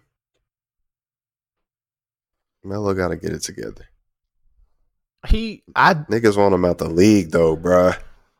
And that's the thing, bro. I think there is a con.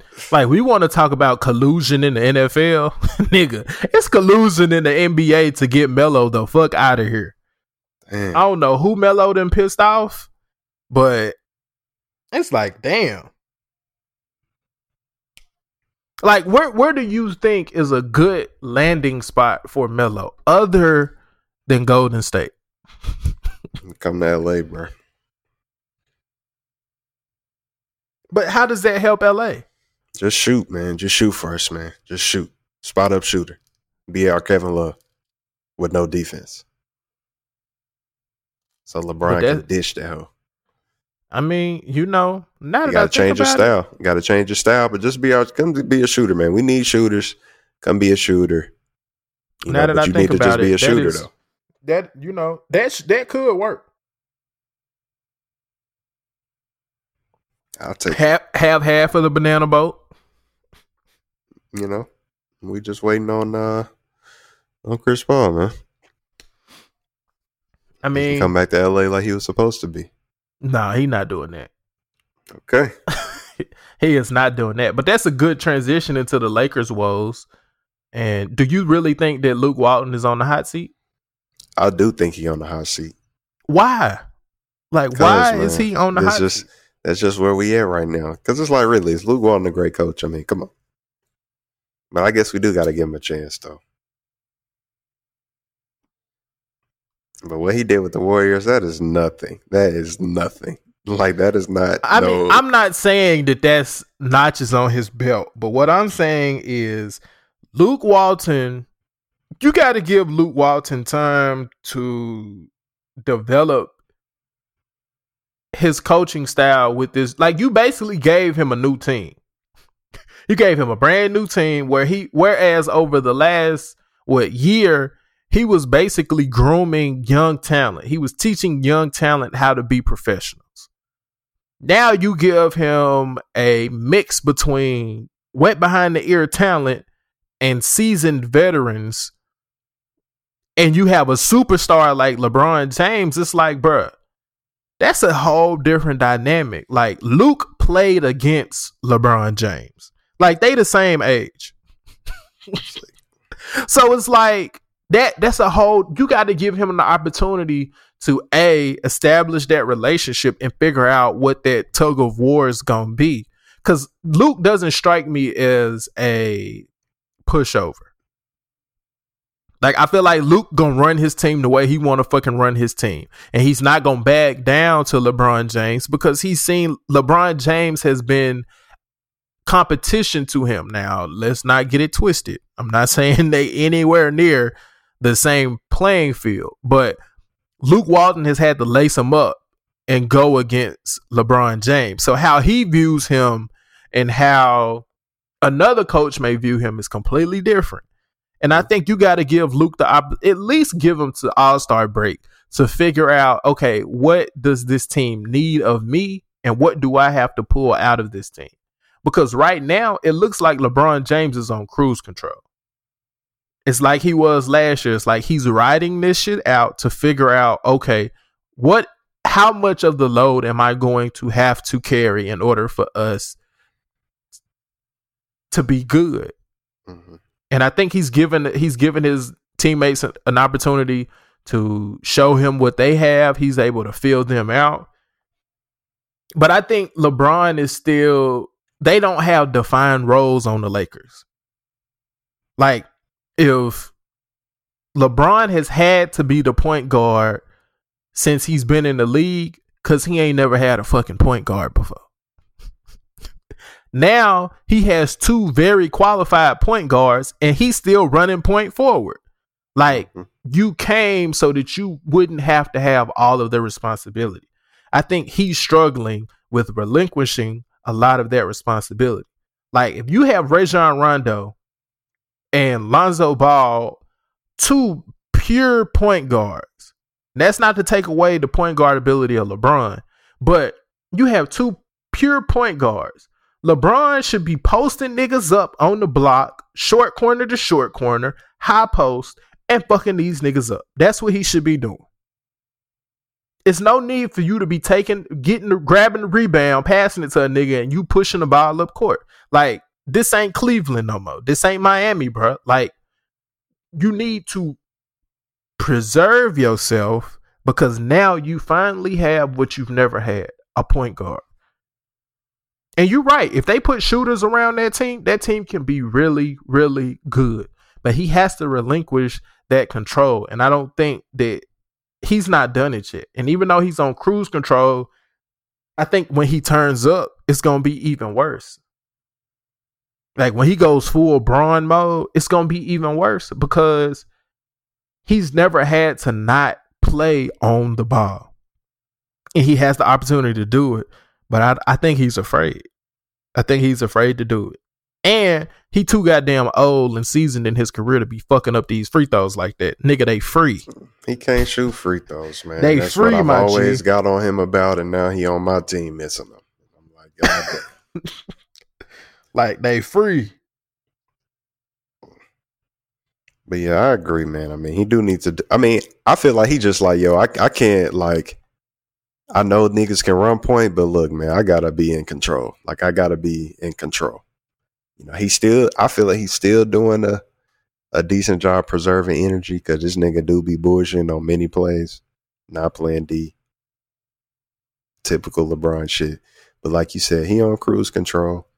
You know, just got to make the playoffs, man, and then we're gonna see playoff LeBron. I mean, he do it to us every year. So do you think Luke makes it through the year? If they if they can make the playoffs, if they can like be on pace to make the playoffs, He makes it through the year. Do okay, so let's do it. Let's do it in increments. Do you make it? Do you think he at least makes it to All Star Weekend?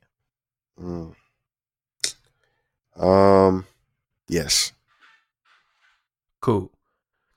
if after All Star Weekend they're at 500, do you think he finishes the season? No. Something, something they would change something. It's, it's I think it's pretty critical to win now. LeBron is old. But see that that goes completely against everything they've been saying. Like they've been saying that they know this is, you know, going to be bull. a bit of an bull. adjustment and rebuilding year. Like Niggas there's no win. way LeBron thinks that they making the playoffs this year. I think LeBron think that.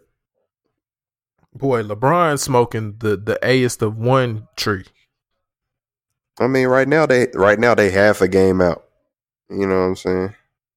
They on a good Nigga, they didn't play right now. what, 15 games? How many games they didn't play? Thirteen. 13 games. Bro, that nigga looking at a playoff outlook 13 games into an 82 game season. I mean, I'm saying ain't there's no reason there's no reason to be like, damn, we it's like Phoenix is like, okay, we two and eleven, we're done.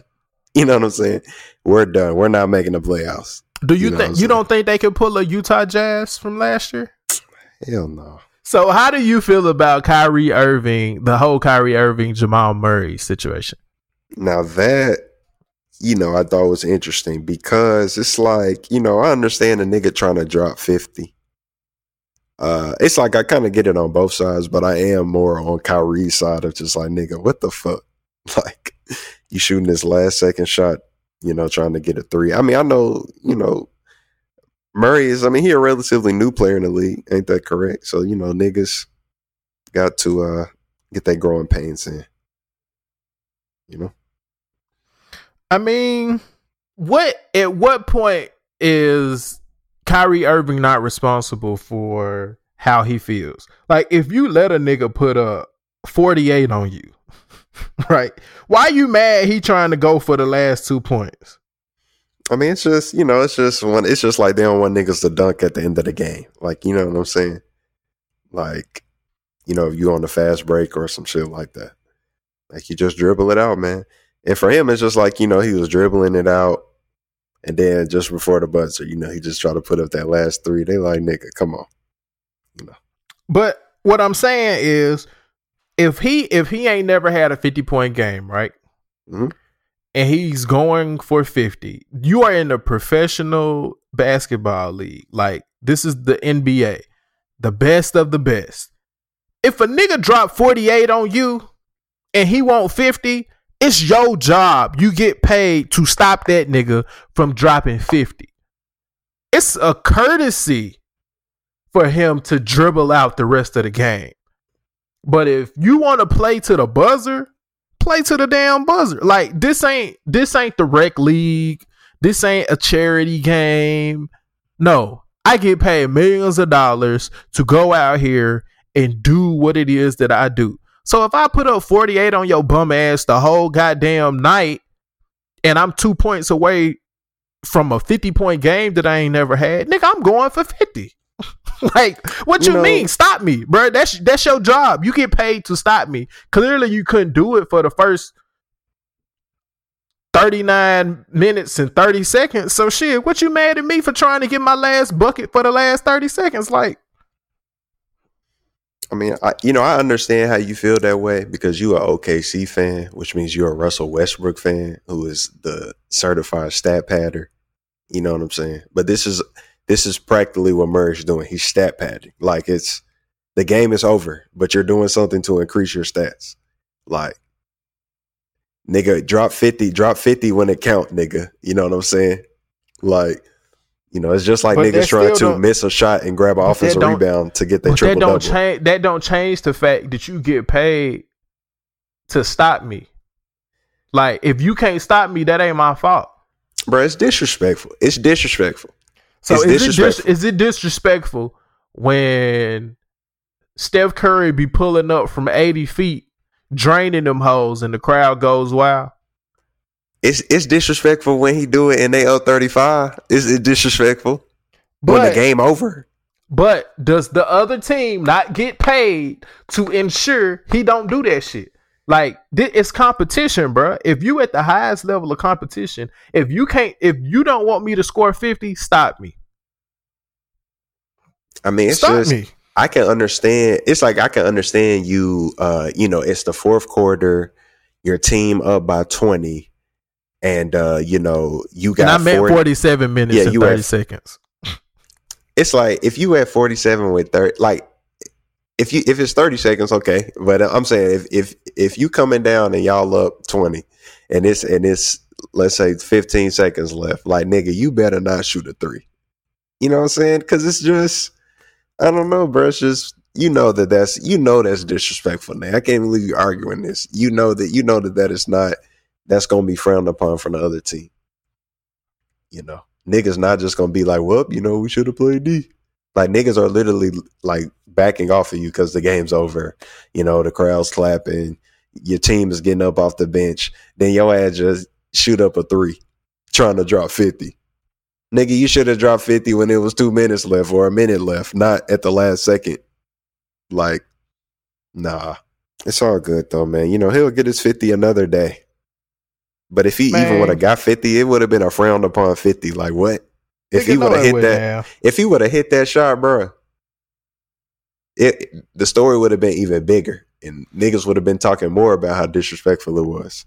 But it still don't negate the fact of nigga, you the one who's supposed to stop me from dropping 50. I mean, he went off. Everybody can agree he went off. They, they, So- you know, they they shouldn't have let him get that many points. So don't be mad. Nah, don't be could be mad, when. I'm going for 50, bro. You can If be I mad. if I already went off on you, bro, you should have been trying to stop me even more. Don't you you could be mad. It's like it's like if Klay. It's like okay when Klay broke that three point record when he dropped fourteen.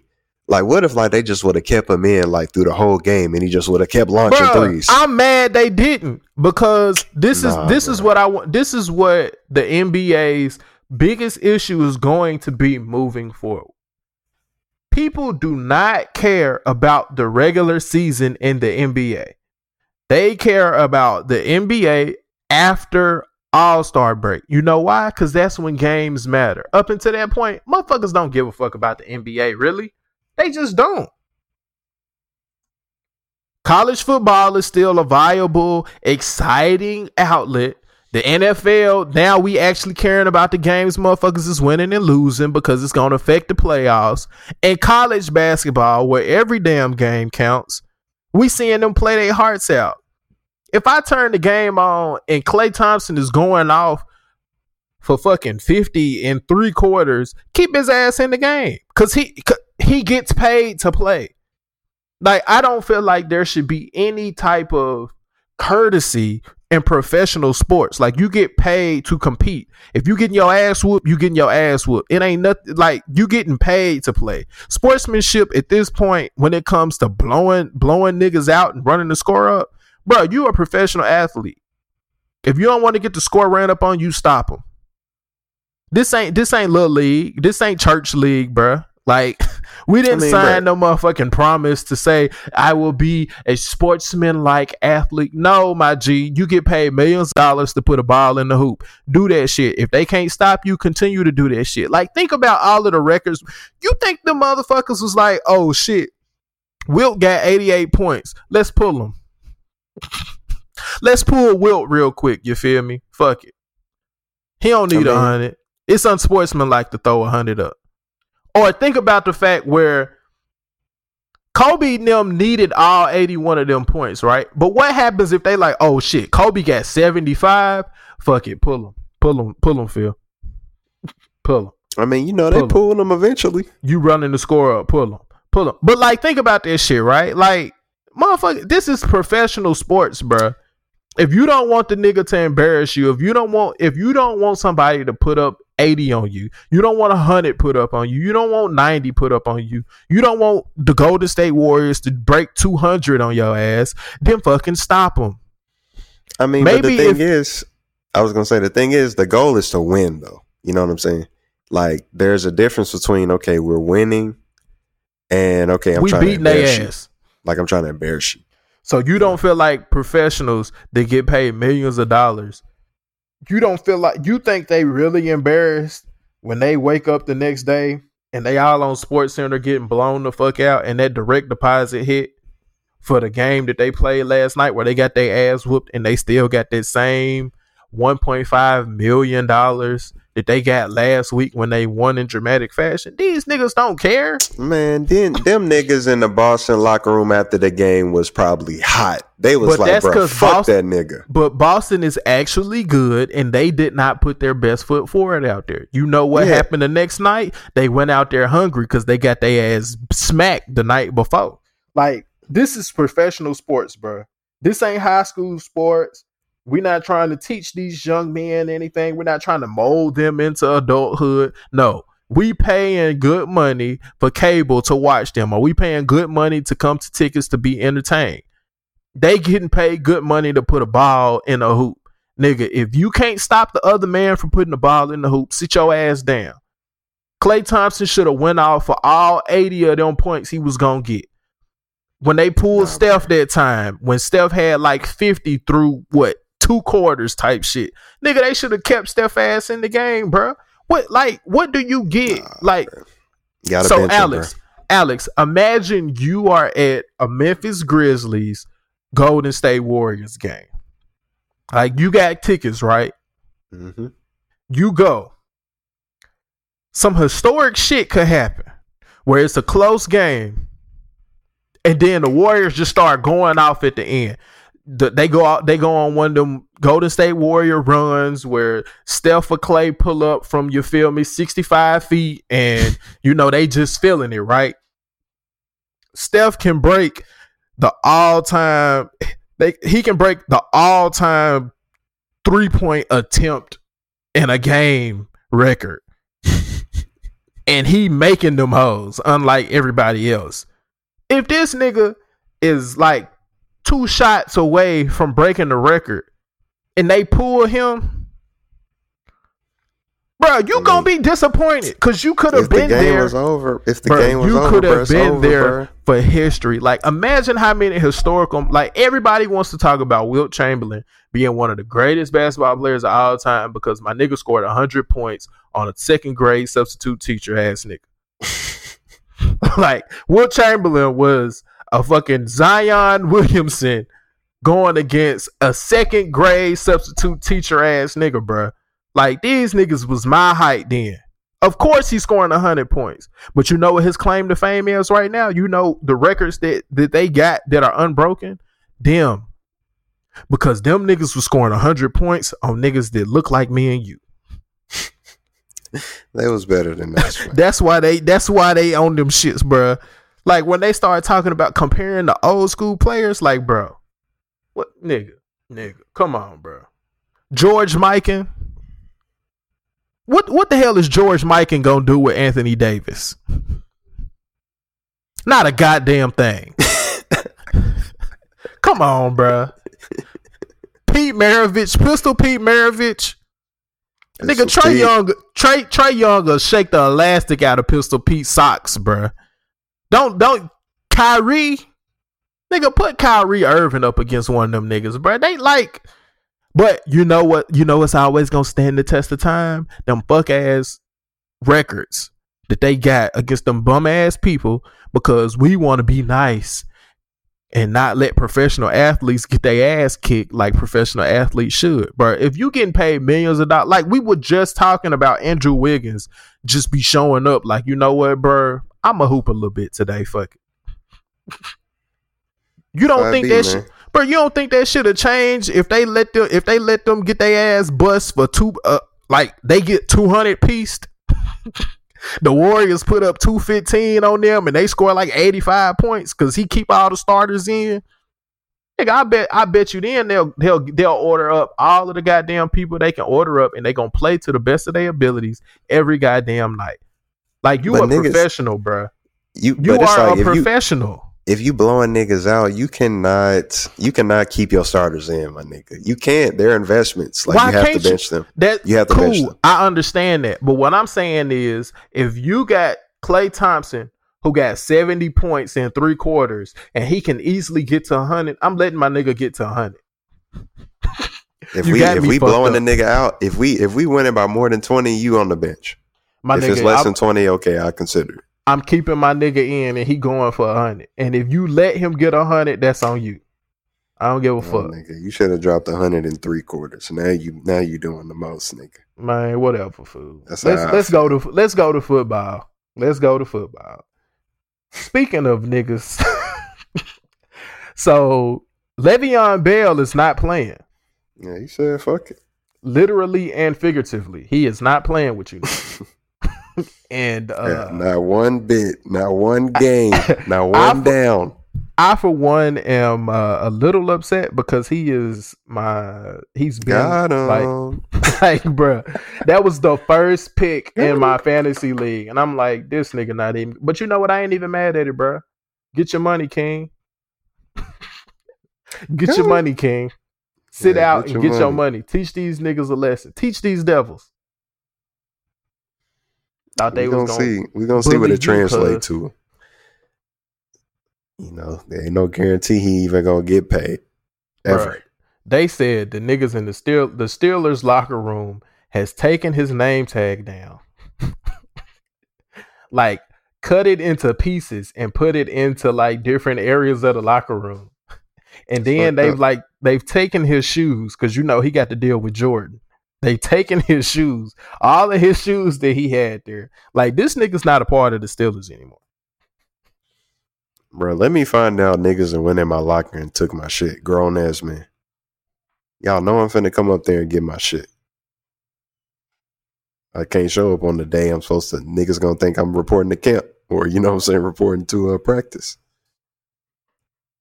You know. Grown ass man taking shoes. Come on now. Bruh, I mean, the the Steelers have always been kind of a weird ass locker room. Like they be mad as hell when niggas leave and go on to greener pastures, but they treat Big Ben like he Jesus and he a real rapist out here. Like, A real rapist. like he a whole rapist, but y'all mad. Y'all mad at the best player that y'all had since Jerome Bettis leaves because he went to the damn Patriots because y'all ass didn't want to play him. Guess who was playing in the Super Bowl last year? Not y'all ass. Y'all was at the house watching y'all former teammate that y'all threw all type of salt on play in the goddamn Super Bowl and have an impact. Now, did we win? No. But my nigga was there. He still got that package. he still got that package. You feel me? He still got that that, that motherfucking Super Bowl bonus. Something you ain't gonna never know nothing about. Fuck the Steelers, man. Matter of fact, I don't fuck with them. I'm glad Le'Veon Bell set out. I hope they bitch ass lose the rest of the goddamn games this season too. Fuck the Steelers. I don't think I know nobody on the Steelers anyway, so fuck y'all. Steelers are good, man. And they might lose AB too. Damn, I can't say fuck the Steelers, bro. Shout out to Mike Tomlin. My bad, bro. You racist, man. Damn, bro. My bad, food. You racist. You ever met, bro? I didn't met Mike Tomlin before too. That's fucked up, bro. I'm really a foul nigga. Were you gonna ask me if I've ever met Mike Tomlin? yeah, Nigga, no. you ever met Mike Tomlin fool? Like he Bro, from I'm- Memphis or some shit. bro. I'm really a, I'm really a foul nigga, bro. I take it. Well, I mean, as a Patriots fan, I really don't fuck with the Steelers, but you know, y'all cool. I take that mess, fuck y'all back. I mess with the Steelers, bro. you look like li- you I- fuck with Ben. I mean, You I a- like Ben, not not the rape part, but You a you a rape apologist ass nigga, bro. the football part. No, I'm not a rape apologist, man. Don't put that on your character. That's my bad. Yeah, that ain't that ain't. You know, I apologize for a lot. The rape though, That ain't it. That's not it. nah. The chief called and told me to tell y'all that that is not it. No, you know, I mean, I'll call out some, you know, some kind of sketchy details, maybe, you know, but when the when the proof in the pudding, and there's a little just too much proof around Big Ben, I'm good on that. Uh, snap. So, do you want to do? Do you want to do your mid-season Super Bowl picks or no? I mean, I I probably don't have no different opinion from the last time we did Super Bowl. picks. Okay. Like, we'll wait till it get a little bit closer to uh we'll wait till it get a little bit closer to the time so that's all you got for sports man that's all we hitting on this week Yeah, bro. I think that's it. All right man uh it's been cool man i'm, I'm happy to be back bro hopefully the listeners are are happy to be back listening Happy to be back listening. yeah man you know dropping a new ep you feel me we on we on uh spotify now too we are on Spotify. So if that's what you're listening to, you can find us there as well. fuck with us. Fuck with us tough. So with that said, it's been your boy, the the the the the the the the the the the the, the broke boy. Lord have mercy. this your boy Acee, man. Appreciate y'all listening, man. It's after five. We out. Oh shit. Oh. Shout outs. Shit. Shout out uh to the Red Couch Chronicles podcast. of course. Uh, shout out to me and the homies podcast. You feel me?